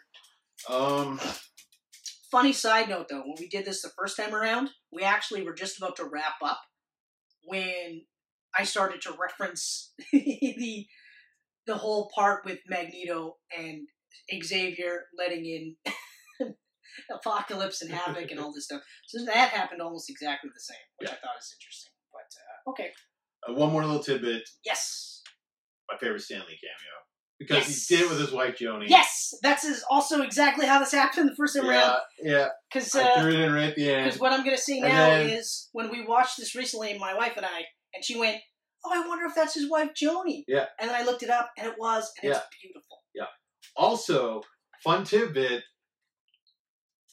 Joni was the voice of Madame Web in the Spider-Man animated series from the 90s. You don't say. But you didn't know that, Chris. I did because you told me the first time around, but I didn't know that time. Okay, I was like, "What?" yeah. So that was pretty interesting. Very cool stuff. No, Very but no, it was great to see him in there with his wife because I do believe she only lived a year after this. Yeah. So, that's exactly what happened. Yeah. So so yeah, very touching to see that. Um, so yeah, that is X Men Apocalypse, and this is Dark Phoenix. Oh yeah, it's yeah, not out that's yet. right. It's not. All out yet. right, so We wa- I watched it illegally. Flat out watched it illegally. I watched it legally because I waited three fucking years to do so. This Took one, forever to get into the theater. This one's really bittersweet for me. More- Really, really bittersweet. More for me. bitter than sweet. Oh, it's way more bitter than sweet. Like the first half hour, I really like this movie. I really feel like an X Men movie, but it also is. It feels like a different. Uh, the the X Men are at a different place because people are aware of mutants. Uh, they're not being as overt about their hatred of them, which I thought was a nice touch from Mystique.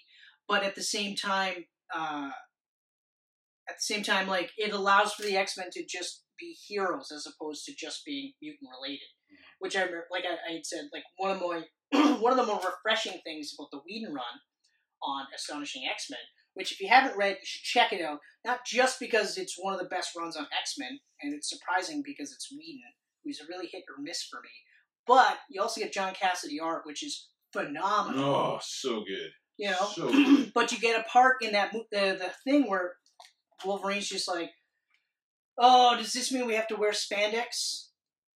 And Cyclops goes, "Here, superheroes wear spandex, so yes, because basically they uh, something happens and."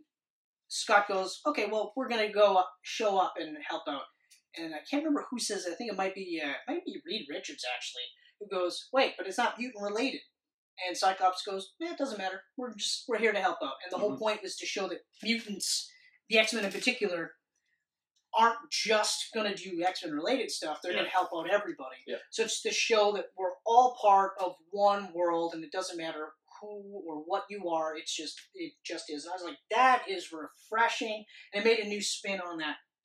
Uh, I don't I don't want to say tired, but it's like if you get a new X book, how is this separate from the other X books? Well they're making a conscious effort to be superheroes, right? So I thought that was really cool. So when uh, this astronaut stuff happened, like the space shuttle uh, accident starts to happen, the first thought is we should go help, and then they do, and I was like, ah, that's really great. I like that. And the whole sequence is awesome, Oh yeah, awesome. like it's even when I'm saying like I don't like uh, Mystique as a leader, it works perfectly in Yeah. this context. Like it's not like I go eh, anybody else, and I believe it. I'm just like no, no, this is great because they've established it and it works. Especially because at the end of Apocalypse, she's a leader. She's calling the shots. She's like using her real face. She's not you know Yeah. hiding anymore. Uh, so I was like, oh, this is so great. This is great. Uh, the whole sequence is awesome. Um, I mean, they take out Peter quickly, and then you never see him again. yeah. Well, that's after though, right? It is after, During- but I mean, during it's the- still just one of those. During like- the Phoenix possession, I call it Phoenix possession the, because Phoenix possession, I like. I, 'Cause I like that clearly- they make it cosmic clearly too. the power's already in her, so this being going through the universe could be possessing that power, making it dark.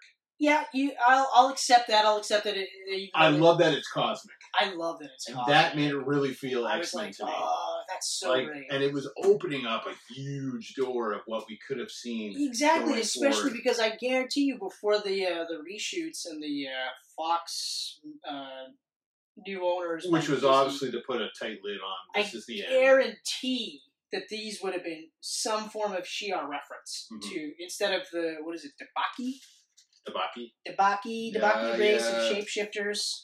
Yeah, I I guarantee there would have been some link to the Shi'ar. We Empire, would have. which would have been Starjammers. fucking awesome. don't know. It was yeah. Starjammers would have been great, absolutely great. I said in the previous one that we are re-recording, even if they don't mention that Corsair is the Summers dad, it still would have been awesome to see that. The Brood. That would have been The horrifying. brood would have been fucking that would have crazy. been great cool. horrifying. You know, because then you would have had brute versions of all the X Men, Yeah. and then you have that awesome scene where oh wait, Wolverine's not in this one. Never mind. Yeah. Yeah.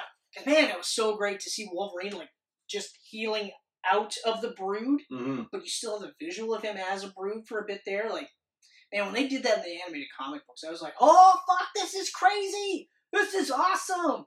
But like, he even said like you could have even let into the Mcron crystal. Like, you could have had a Splinter X Men story in space with a Splinter X Men story on Earth, and then eventually having to come together so that they have their own big like Infinity War style thing. Exactly. you know, We could have had the blue team and the gold team. Exactly. This is a blue team movie on the ground. exactly. We're doing fucking like Mr. Sinister. We're, over doing here. Sinister. We're doing maybe it's kind of more of a Yeah.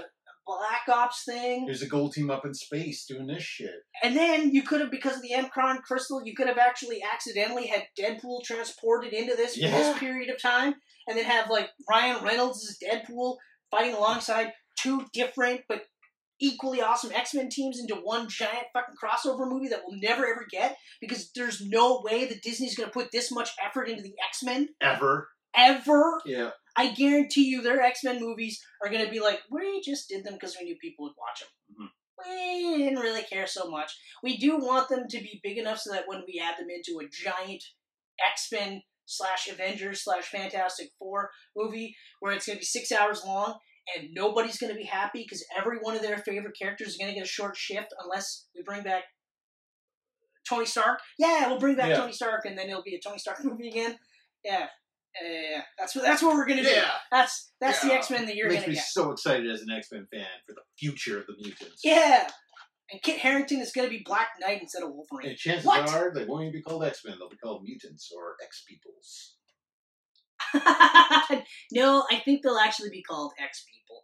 Or X Men, sorry. They better be called X Men. I think they'll be called X Men.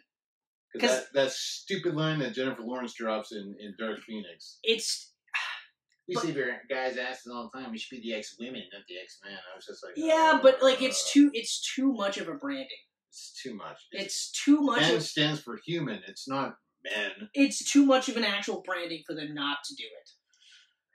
they better. They better do Um, it. They better do it.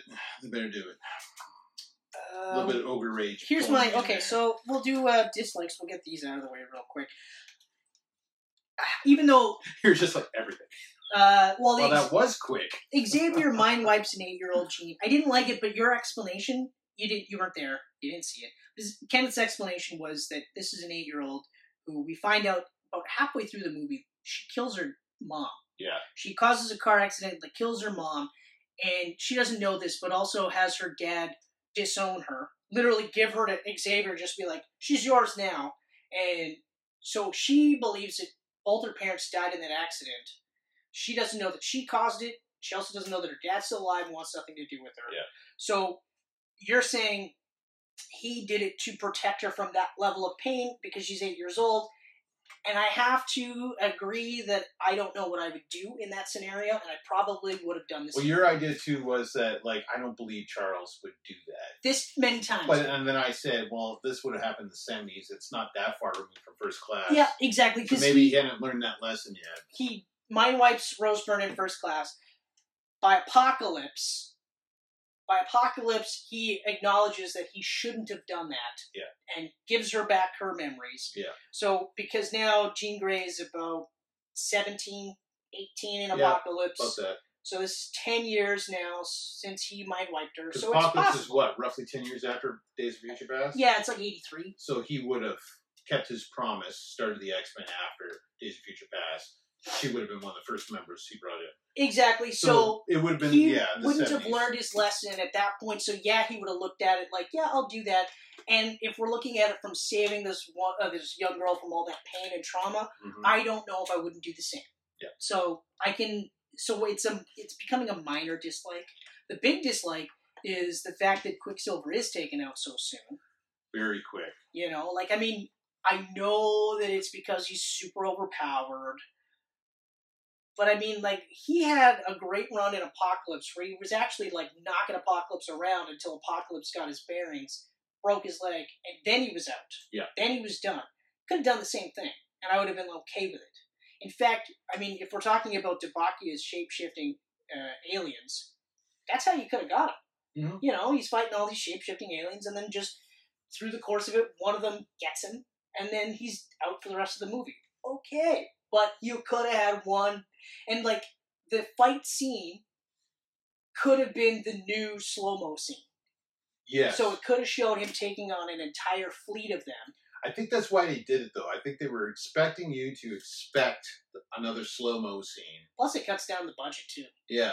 because they were already over budget. So, with the like, reshoots, so- Here's Jean, and you know she's got this dark phoenix in her now. Yeah. What is she willing to do? Well, let's throw Quicksilver up first, since he's going to get the job done. Yeah. He's hopping up towards her. Yep. She does that thing that Superman did in Justice League, where she looks at him Yeah. like, nah, "I can still see you," and he's just like, "Oh fuck," off the board, Yeah. Although that part was pretty cool. and then she kills Mystique. Although, I think it would it would have been cooler if I hadn't seen it in Justice League Yeah. because that was awesome. Yeah, that was When awesome. he's tracking him, and you're just like, and it's not even like overt. It's just the eyeball moves. You're like, holy shit, because you're doing the same thing he's doing at the same time. He's like, what the fuck? And we're all like, oh fuck. when was Justice League? Is it 2017. We 2017? already did this. It's 2017. So it would these two movies would have came out in the same year. Would have. Yeah. Yeah. So it's funny. It's good It that was coincidental, Yeah. obviously. It Obviously. wasn't a copy it's off just of one of those but like that'd be two years Yeah. later. Now it kind of Yeah. seems like, well, we saw this already. Um, um, Gene killing Raven was stupid obvious. Stupid obvious. well, they kind of gave it away in the trailers, too. The only thing I'll say though is they they imply that it happens in space, and when it doesn't, I was like, I was refreshed. I was like, oh, okay. Then later, I'm like, oh, okay, all right. She didn't even mean to though. Like she just like blew her away and happened, impaled her. Yeah, exactly. And it, so like it's a it lends itself a little bit more tragically. And it was like, hey, look at Little Miss. I don't want to be here is off the board. Yeah. Oh wow. Okay. Maybe I can enjoy the performances again a little Yeah. bit. the, um, I did not like. I, I said this, but I don't like the debaki race. Yeah, Um, I don't like. I don't like that Hank allies himself with Magneto. Yeah. Um, I don't like. I also don't like that they tried to make it seem like uh, Chastain's character wasn't the bad guy of the piece, especially because you're looking at the entire board and you're like, you're the only new character on here, Mhm. and you have your own race of shapeshifters. How are you not the bad guy? Uh, this doesn't make any sense. Mm, you're gonna be bad. Yeah, you're gonna be. Well, bad. everything about her seemed bad. Her first appearance was killing that family. Yeah, but I mean, Like you're evil. yeah, but hey, like you- they didn't even need to show that. They could have just had them land, and then you find out later. Like Yeah. Jean accesses her memories, and then you see that scene, Mhm. and then you go, "Oh, okay." Right? Because Yeah, again, yeah. they have that scene immediately. You know you're bad, but then they do this whole like, "I'm not really bad. I'm just trying to help." You're like, "I You're right. go." That doesn't make any sense. I already saw you kill those people. Exactly. So if you don't Yeah. have that scene, but then you have Jean like in space when she's fighting him and goes, wait a minute. No, you aren't good. No, you can't have this. Mhm. You know, like just as she's giving the power, then she starts to realize like that would be kind of cool. Well, that was after the Professor X part. That was fucked. yes. She gets him to walk up the stairs. Oh and, God! and Like his legs every are like single time cracking you and bring it up, I'm snapping. like, It's just "Oh, like God," ah, he's just like ah. Yeah. That's horrible. That was- horrible. fuck. Um, mainly it comes down to the horrible script or horrible version of this script. Oh, the script's not the problem. It's the fact that they butchered it It's- a million times and then Well, that's tried to what I glue mean. it back together. Like it's this horrible version of what Yeah. probably was a good script. Like I got great notes. Let's put it through a shredder and then I'll try to Yeah. tape it back together. We'll see how good they are after and that. then it's it's also the direction too. It's not it's Okay, well, not the really the direction direction. was yeah, Simon Kimber. This is his first movie. It's his first movie, and they gave him a first movie that was already supposed to be with Brian Singer, yeah, and they had budgeted for that amount for Brian Singer, who was comfortable with that level of a budget. hmm who knew that okay, we'll do some reshoots here and there, but we'll be around this level here. That's fine. We might go a little bit over budget, but that'll be fine. No big deal. Then all this stuff happens with Brian Singer, and he gets taken off the board, as he should have. Okay, Yep. because he has been dodging that bullet for a long time. A long time, okay? I'm not going to reference that kind of stuff there. You can look it up on your own. But he has been dodging that bullet a long time, almost as long as Kevin Spacey's been dodging that bullet. But I will say that he's been dodging it more so because he was one of the few that was already outed years ago. Mhm. Okay? Anyway. So then they bring in Simon Kinberg. So he's been working with Singer, yeah. I mean, he's already there. He, he was producing. He's he was also writing them. been an X Men writer for quite some time. Yep. He's been a comic book writer for a I while. He think he did a wrote. Wonder I Woman think he run. wrote four of them. He did a Wonder Woman run as well too. Did he? I'm almost certain he did. I didn't know that he was writing comics. Alan Heinberg wrote Wonder Woman. Is that who you're thinking about? Maybe. Okay. Maybe. he did. Um, yeah, no. So Simon Kimber comes in. He's already a writer producer. Takes over as director. I think he wrote. Yeah, he wrote the screenplay for Apocalypse off of off of the story by Brian Singer and the whole X two And team. I didn't write any comic books. He did not. I don't think he wrote. Yeah, he had nothing to do with First Class. He wrote and produced Apocalypse, He- Days of Future Past. He wrote Days of Future Past and he wrote Last Stand. He's a producer for First Class. Yeah. I thought he was a comic book writer. He's been around a He's while. not. Anyway, um, so they gave him this movie, and uh, yeah, I mean, like I feel for him because obviously he's I feel bad for him. I do because he was trying to fix the mistakes he made with Last Stand, and he probably, for the most part, success, uh, successfully did it before it got butchered. yeah, and that's the And now thing. this, as his first movie, is going to be his last movie. He's no studio's going to want him again. No, exactly. Like, and I, like I said, like I feel for him because again, like his first ever movie that he is directing Yeah. is a movie that he was just given. Like it was just like, ah, fuck. Okay, here you go. Yeah. And uh, good luck. Oh, by the way, we did a shit ton of rewrites, and there'll be more rewrites. Don't you worry, because like at the time when this movie was supposed to come out, I think this was when they first started talking about DC or Disney and, and X Men and Fox. Oh no, there wasn't even talks of that merger. Nope. That merger That's started right. in early 2018. That's this right. was supposed to come out in November 2017. That's right. So this got pushed back, It got pushed back for a few reshoots. and And then it, then it was on schedule to come out. then it was on schedule But to then come the out, Disney and Fox then that shit stuff happened, and then knocked it out of the park. um, so like, and then of course they had to rejigger an ending that was an actual ending. So no like hints of anything else, no possible Shi'ar stuff, no possible Star Jammers, because we don't know that's where they were gonna No. go. They No. could have. it could have. Okay, but up until the end of this movie, you're getting a sense that they're wiping out the old guard to make way for the new guard, which is you know Gene and Scott and Yeah. you know Hank's the headmaster. Uh, the reason why I don't rate this movie higher, even though they did a lot of stuff better than Last Stand, is because it's an actual ending as a send off to characters that I've loved for so long of my life. Like we're not talking just adult life; we're talking my entire life. Right? as far back as I can remember reading comic books, I remember it in sequence. I remember reading Spider Man, Superman, and Batman first, and then getting a little bit older and coming across X Men, and it came at that perfect time because as a short kid, Mhm. surrounded by guys that weren't like me, it was like, Yep. oh my god, I'm not like any of them. Then you find the X Men, and you're like, they're not like anyone either, Mhm. you know. And then you're like, oh, huh, Yeah.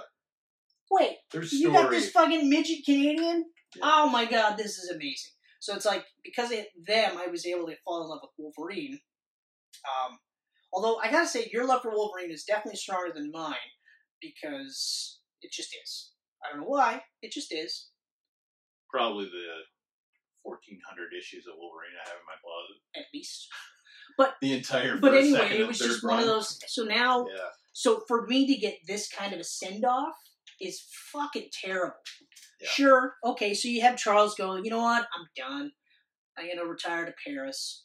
And they have the cool scene with him playing chess with Magneto. I enjoyed that. I that thought it was nice. it, it kind of ends the way the series started. yeah, which I again, it also ends kind of similar to the way that the Last Stand ended. You know, where now you find out Magneto may or may not have lost his powers, which that was great. Mhm. Um, but I don't like that Charles is just kind of like, I'm done, but I'll hang out with Ma- uh, Eric and Magneto. Same thing. He's done too.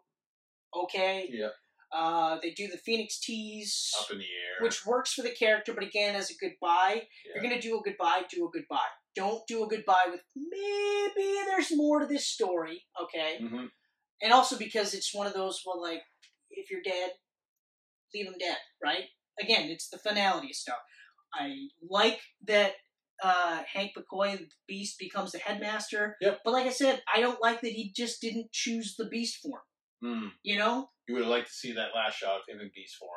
because he's the headmaster of a school devoted to different people. Like I know they're talking about opening up to everybody, humans and mutants, which is one of the things I loved about the Morrison run, where it's like, if you want to be here, be here. That's fine. Yeah. Just be prepared. 'Cause you might not make it through the curriculum Yeah. because we've got guys that could annihilate you by accident. Yeah. But anyway, uh, but I would have liked it because it, it, it adds to that. Like with Xavier, he's in a wheelchair, but he's a powerful telepath but you know he's a mutant because he's proudly being a mutant. With Hank McCoy, he's not proudly a mutant. There's always that part of him that wishes he wasn't. Mm-hmm. So he, when he chooses to be Nicholas Holt as Hank McCoy, Yeah. I feel like it just puts you in a weird perspective because, like, if I'm a mutant and I have weird mutant powers, and then I go to talk to the headmaster and he is a fucking model who chooses not to look like a mutant, I'm probably not going to go to him. I'm probably going to go to maybe Storm or whatever weird uh, Cyclops. I might even go to Cyclops and be like, "Hey, man, like I'm fucking dealing with some shit here," and have Cyclops be able to go, "Yeah, we're all dealing with some shit." But if uh, that was to come from, say, Beast, I'd be like, "What are you dealing with? Yeah. What are you dealing with?" At the end of the day, your feet are sore because you've been holding them up, cramped up like this, so you can fit into regular shoes. But other than that, what are you dealing with? You look like a fucking model. Yeah. I don't understand what your trouble is. You do this, everything's, or you take pills, everything's great. I can't do that. You know what I mean? Like, it's just one of those, if you're the headmaster of the X Men, look like a fucking mutant. Look, you don't even have to look like Kelsey Grammer, but maybe start. Get a little longer hair going. Yeah. You know? And it changed the school to Jean Grey. I liked that part. I Yeah. really liked that part. Nice little send off for her. I did like that part. But like I said, like as far as like the ending doesn't have to be like a final end, but make it so that like you said, like the school's going, Professor X is still alive, Magneto's still alive. There's always that possibility that something might happen. Yeah. Leave the Phoenix shit out of there, especially because why? You know, Um, maybe have Scott go Gene, and that's it. Well, Actually, I, I, mean, no, I even didn't then, mind that's the seeing same it. I thing. didn't mind seeing this guy. No, and but I'm saying- she's gone from Earth, but she's tris- transcended. She's something bigger now. Yeah, like, and I'm, I'm So saying s- this, but even as I'm saying this, I'm like, you know what? It's actually ultimately it's fine. I think it was just because I was not a fan of the movie so much. I think if I liked the movie more, Yeah. then I'd be like, okay, Yeah. all right, Yeah.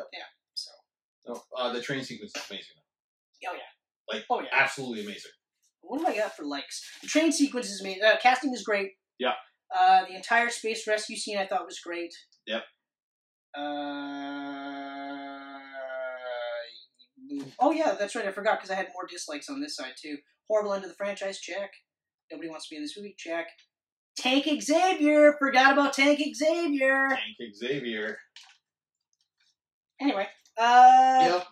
Just there's a- finished. this is a lot of graphic violence in this movie. It's a very violent movie. Didn't need that much graphic violence. Like, Violence is seeing- inherent in superhero Seeing movies. Nightcrawler hold a knife with his tail and fucking stabbing guys, I was just like, oh fuck. And out of all the characters, Nightcrawler, Yeah. the most religious. What? Well, in this timeline, he becomes a Satanist. Yeah, okay, but in Apocalypse, we clearly show him praying Yeah. repeatedly. But Uh, yeah. it- it's violent. It's violent. Yeah, Um, I don't know. I really got that. Like, like I said on that episode that never happened. yeah, the Phantom episode. Uh, I got an X Men animated series feel from this, just from like the space rescue, all the cosmic stuff going on, that amazing epic Hans Zimmer score playing throughout all this, and we're seeing like people all around the world watching this on TV. The X Men going into space, and Yeah. these guys are saving our people. Uh, like I said, the first half hour is Yeah. really good, really good. Really feels like okay, all right, like I can get behind this. And there are parts in there too that I'm like, okay, like even like I had said before the uh, the scene where they're in the bush and they're partying like kids. Yeah, Because you they're forget, kids. you forget that they're kids, right? So then you're like, oh yeah, I guess that would be something that they would do. I just never thought of it like that Mhm. because like even in the original X Men run, it's like because of comic books and how long they are, but you forget that like at one point, like the original team were only in their teens when they started doing this, right? Yep.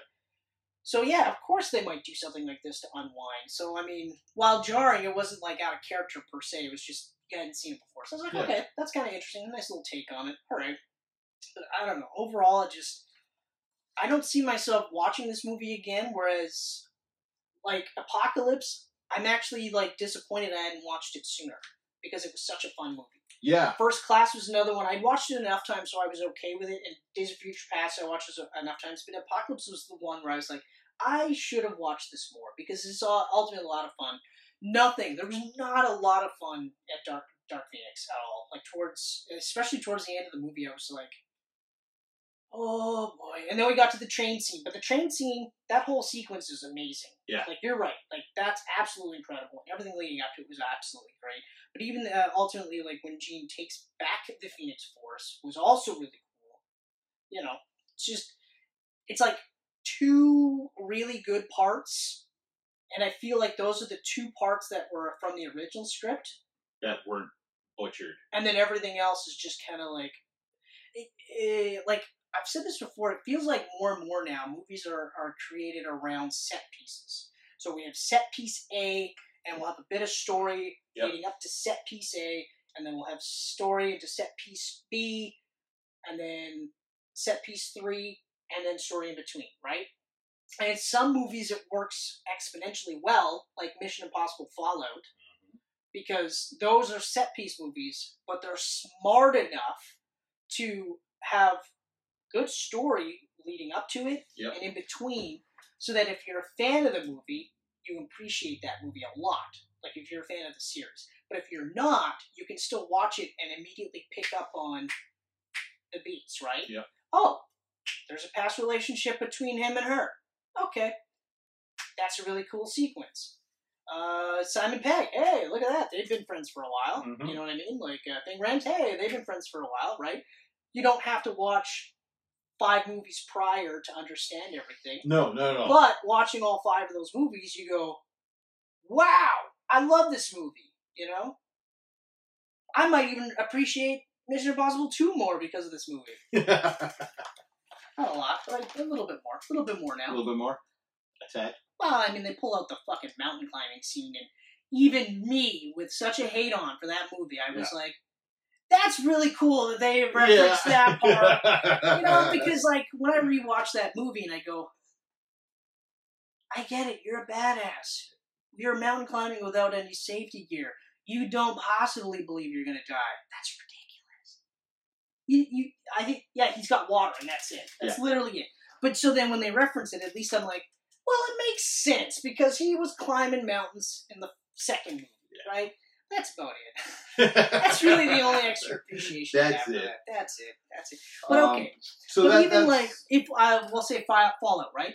Even if Fallout was the last movie, they ended it in a way that that could be the end. Mhm. But there could be more. Yeah. But I was satisfied. Like if they had said there's no more Mission Impossible movies, or at least until the next reboot. Yeah. I'd be like, man, okay, great. Yeah. Because this is a great way to That was send a them great off end. this was not a great way to send him off. Okay, and as much as I don't like Last Stand, um, I think if I did, if I remember, I did the list. I think Last Stand was still the worst one of the bunch for me. you weren't sure. No, yeah, it was tough. It was tough. You're- either way, it was going to be a Dark Phoenix. It's one of the two, and it might even just depend on my mood. But at Yeah. least with the Last Stand, it did end in such a way where there was a bit of finality. Yeah. Because they even did that Professor X thing at the end too, where he's like, "He's dead." Just kidding, he's not dead. You Mhm. know. Uh, so- but they ended it in a way where it was could be the end, or they could have made more movies after that. They didn't even have to do the reboot thing. They could have made more movies after that, and it'd be okay. I would be like, guys, that was a fucking end, you know. But at least it was a bit more of a satisfying ending than this one. For So- me, I'm done with Dark Phoenix. I'm done with Dark Mesa. Should we rank the movies? Yeah. Yeah. You want to go first? No, you're gonna have to go first You because want me I to go first? immediately forgot my rankings.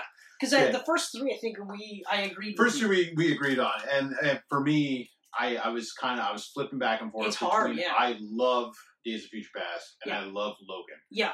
But I said Days of Future Past has more replayability because it's more fun, less depressing. you. I have to think I agree, can watch it more. and I often. have to agree because I I've only watched Logan twice Yeah, same here. fully, but I had even had said it's uh, one of those movies where it's hard because it's like Infinity War. You can only watch it so many times because it ends like it's a downer ending. It's a downer ending. you know, like yeah, so you're it's just not like, a feel good ending. No, and of course, Or a because movie. you spend the whole movie too going like, how does he die? How does he die? How does he die? Yeah. Right. Yeah. It was kind of the same with John Wick Three, where I was like, how does he die? How does he die? When he doesn't, I was like, oh, oh wow. Unfortunately, John Wick Four, I'm gonna be like, well, he has to die. Yeah. He has to die. Whichever one is the last movie, he's got to die. in. yeah. And even though like uh, Chad Stahelski is head. It's not going to be a good ending. I don't know Yeah. why people think it is. Yeah. Yeah, he didn't say that. I'm paraphrasing, but he's like, "There's It was no something way it along ends those good. lines. There's no way it ends good." A guy like this, he doesn't have a happy ending. No. No. And I'm, I'm like, okay, yeah, that makes So- sense. So Days of Future Past, Logan. Yeah. X two. Because X two is the best of the originals and Yeah. still one of the best superhero movies ever made. Yep, exactly. First Class, because I love First Class. It's fun. It, it's just it's a fun movie. There's- And this is where I put Apocalypse. Yeah, That's right, so I you put went to Apocalypse. here. then I did Deadpool, the first Deadpool. Yep. So I love the I first agree. Deadpool. I agree. Original X Men. Yep. Because it's the classic. It's still great. Mhm. Then it went Apocalypse. And I would put Days of Future Past there. Okay. That's right. Days of Future Past or First Class? First Class, right? Yeah, that's You that's switched the two. that's right. So then I went Dark Well, no, 'cause Phoenix. you so put- now You put uh, you put First Class where I'm putting Apocalypse. right. So you're playing First Class where I put Apocalypse. That's right. Is that what you're saying? That's right. And Yeah. then I'm doing This this is where things Yeah. switch between us. Mhm. So then I go Dark Phoenix because I do enjoy the movie. Yeah. I just obviously there was problems behind the scenes. The Wolverine and the Mm-hmm. Wolverine would be way up on my list if it didn't have that ending exactly because the Ninja Village was amazing. The exactly poetry was amazing. exactly. like- then you get to like Mech Shinobi Shaw and- or no Mech Uh, Shinobi. uh, uh, Mech- sorry, uh, Mech, uh, Silver Shin- Samurai. Shing, yeah, Mecha Silver Samurai. And you're like yeah, fuck. slicing Like claws I off. get it, the guy is dying and he's like Yeah. older than death and he wants Wolverine's powers, but uh, up to that, uh, up to that, it was awesome. Then I got Deadpool 2 because I do enjoy Deadpool 2, but I don't think it's remotely near as good as the first. The first, I, I love the smallness, yeah, no, I mean self-containment of it's it all. everything's great. Last Stand, X Men Origins is how it ends. Yeah, mine would be uh, uh, ooh, fuck, Dark Phoenix. Either one of those two are the last two, Yeah. and then uh, So- basically. so fill in after the blanks First at that Class- point. After First Class, you would go Wolverine or Deadpool 2. I would do. I would do Wolverine over Deadpool too. Okay. Yeah. Then Deadpool 2, and then you're at Origins. Yeah. And then one of the two Dark Phoenix movies. That's right. That's right. I want to know your ranking. Rank the X Men movies down below. Yeah. Where can Please. you rank them? And thank you. Can you rank them on Instagram? You can rate them on Instagram. Can you rank them on Facebook? You can do it there. What about YouTube? Well, if you're on YouTube right now, then you can do it. If you're listening on SoundCloud, you can go over to YouTube, or you can also comment while you're here on SoundCloud. Can you also do it on uh, Apple Music? I don't think you can on Apple Podcasts. I think that's a listen and no comment. I like how you subtly one. corrected me. That was nice. Yes, Apple uh, Apple Podcast can be a hard one for me to remember Apple Podcasts. because I was always saying iTunes. iTunes is so much easier to Yeah. say. Apple Mm-hmm. Podcast. Apple Podcasts. Is that all you hear on that? Is podcasts? Because if, For Apple Podcasts, I would, I would think so. if if you hear music on Apple Podcasts, I'd be like, why the fuck? It's a lie. Yeah. It's a lie. That oh, speaking of music, have you listened to the new Two album? I have not yet. But James told me it's amazing. When I heard the first single, one of the guys I Yeah. worked with, uh, Mason Couch, I had actually said, like, it's a good song, but it's a Tool song. Mhm. You know what I mean? Like, if you listen to Tool, if you like Tool, you kind of know what you're into. Uh, hearing the whole album, though, oh, fuck. Yeah? Oh, my God. Good. I can't wait to hear it. It is well worth the wait. It is It's gonna be incredible. a hell of a wait. Well, yes, yes. A hell of a wait, especially uh, But I'm not surprised. I mean, all those guys are weirdos, and uh, like, because what's his face? Uh, Maynard was he was doing Pucifer and Perfect Circle, so he was constantly doing music. flipping back. Oh, yeah. He hasn't stopped Yeah, at all. but I mean, like, they're all weird dudes in real life. Like, I've seen interviews with Danny Carey, and I'm like, yeah, I can see why you're in Tool. Like, Mhm. you're a kind of a weird dude, you know? Like, like I don't know if I could hang out with him for long periods of time. You know? and I'm not saying like I'm I'm Just not a weird. Little dude. slivers of I'm time not saying here I'm and not there. a weird dude because I believe I firmly Well, we believe- all got our weirdness. exactly like we're all weird in our own way, and there But are we don't- people are gonna meet me. and Yeah. go, He's kind of a weird dude. Yeah. But like, I guess I'm just saying like if I'm saying he's kind of a weird dude, he's kind of a weird dude. You know? But anyway, That is our X Men. We're done the X Men. no more X Men. That is it. That is it. We're done for probably years. Though I did hear that Marvel is retooling New Mutants again. Oh, That the new cut, I know, I the actually just final heard cut, this. is, is, no more in reference. line, more in line with the original. Has zero mention of Fox's movies. Yeah. So Marvel Studios can use it if they ever choose to going forward. Yeah. Well, Whether it goes to theaters or not, I don't know. But the fact that they're still talking about it makes me happy. So I'm gonna see it some way, some form. we'll see. We'll see. We'll see. We'll see. I don't even think so. But before we sign off, Chris, this is episode 49. Yeah. Number 50 is next. And what are we doing for the 50? Are we doing some sort of a sandwich? We are sandwiching. Are we? it's so strange. Episode 50 will be Nacho Runner. And if you're wondering what Nacho Runner if 2049. you're wondering Come on, what- get it right. yeah, sorry. Sorry, Chris. Or should it be 2019? No. No, 2049. If you're wondering what we mean by that, it's the fact that we only got two votes. I like Nacho Runner. That's Sad really is good. it? I really like Sad is Nacho it? It Runner. was either that or Blade, Blade Libre. Libre. yeah, no, it doesn't work. Uh, Nacho Runner. Because I would run for nachos. I, I would actually If there's- also watch a movie that was Nacho Libre Yeah. in the Blade Runner role. Can you imagine that? Oh, I want to see someone do an edit of that. That would be so good. I can't even think of any lines right now to do as like Mexican Jack Black. Just because that would be too funny. Sometimes when you're alone, you wear your stretchy pants. But I Oh. mean, like, like having I don't know, like uh, Roger Howard doing his big speech, and then you see cut to like Nacho Libre It's literally like- just being like, "I'm, I'm sad. The words you say touch my heart in a way that is not good." Like, oh my god, That'd be a great. would you cut. like some stretchy pants? it's fucking ridiculous. So we do Blade Runner, the final cut, Nacho Libre, Yeah, Blade Runner 2049. That is Camcast 50.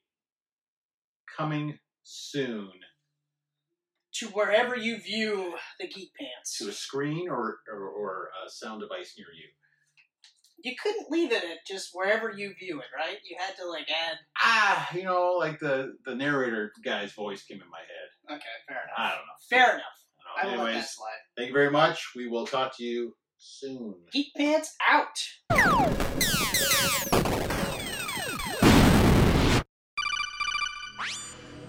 These pancakes are delicious.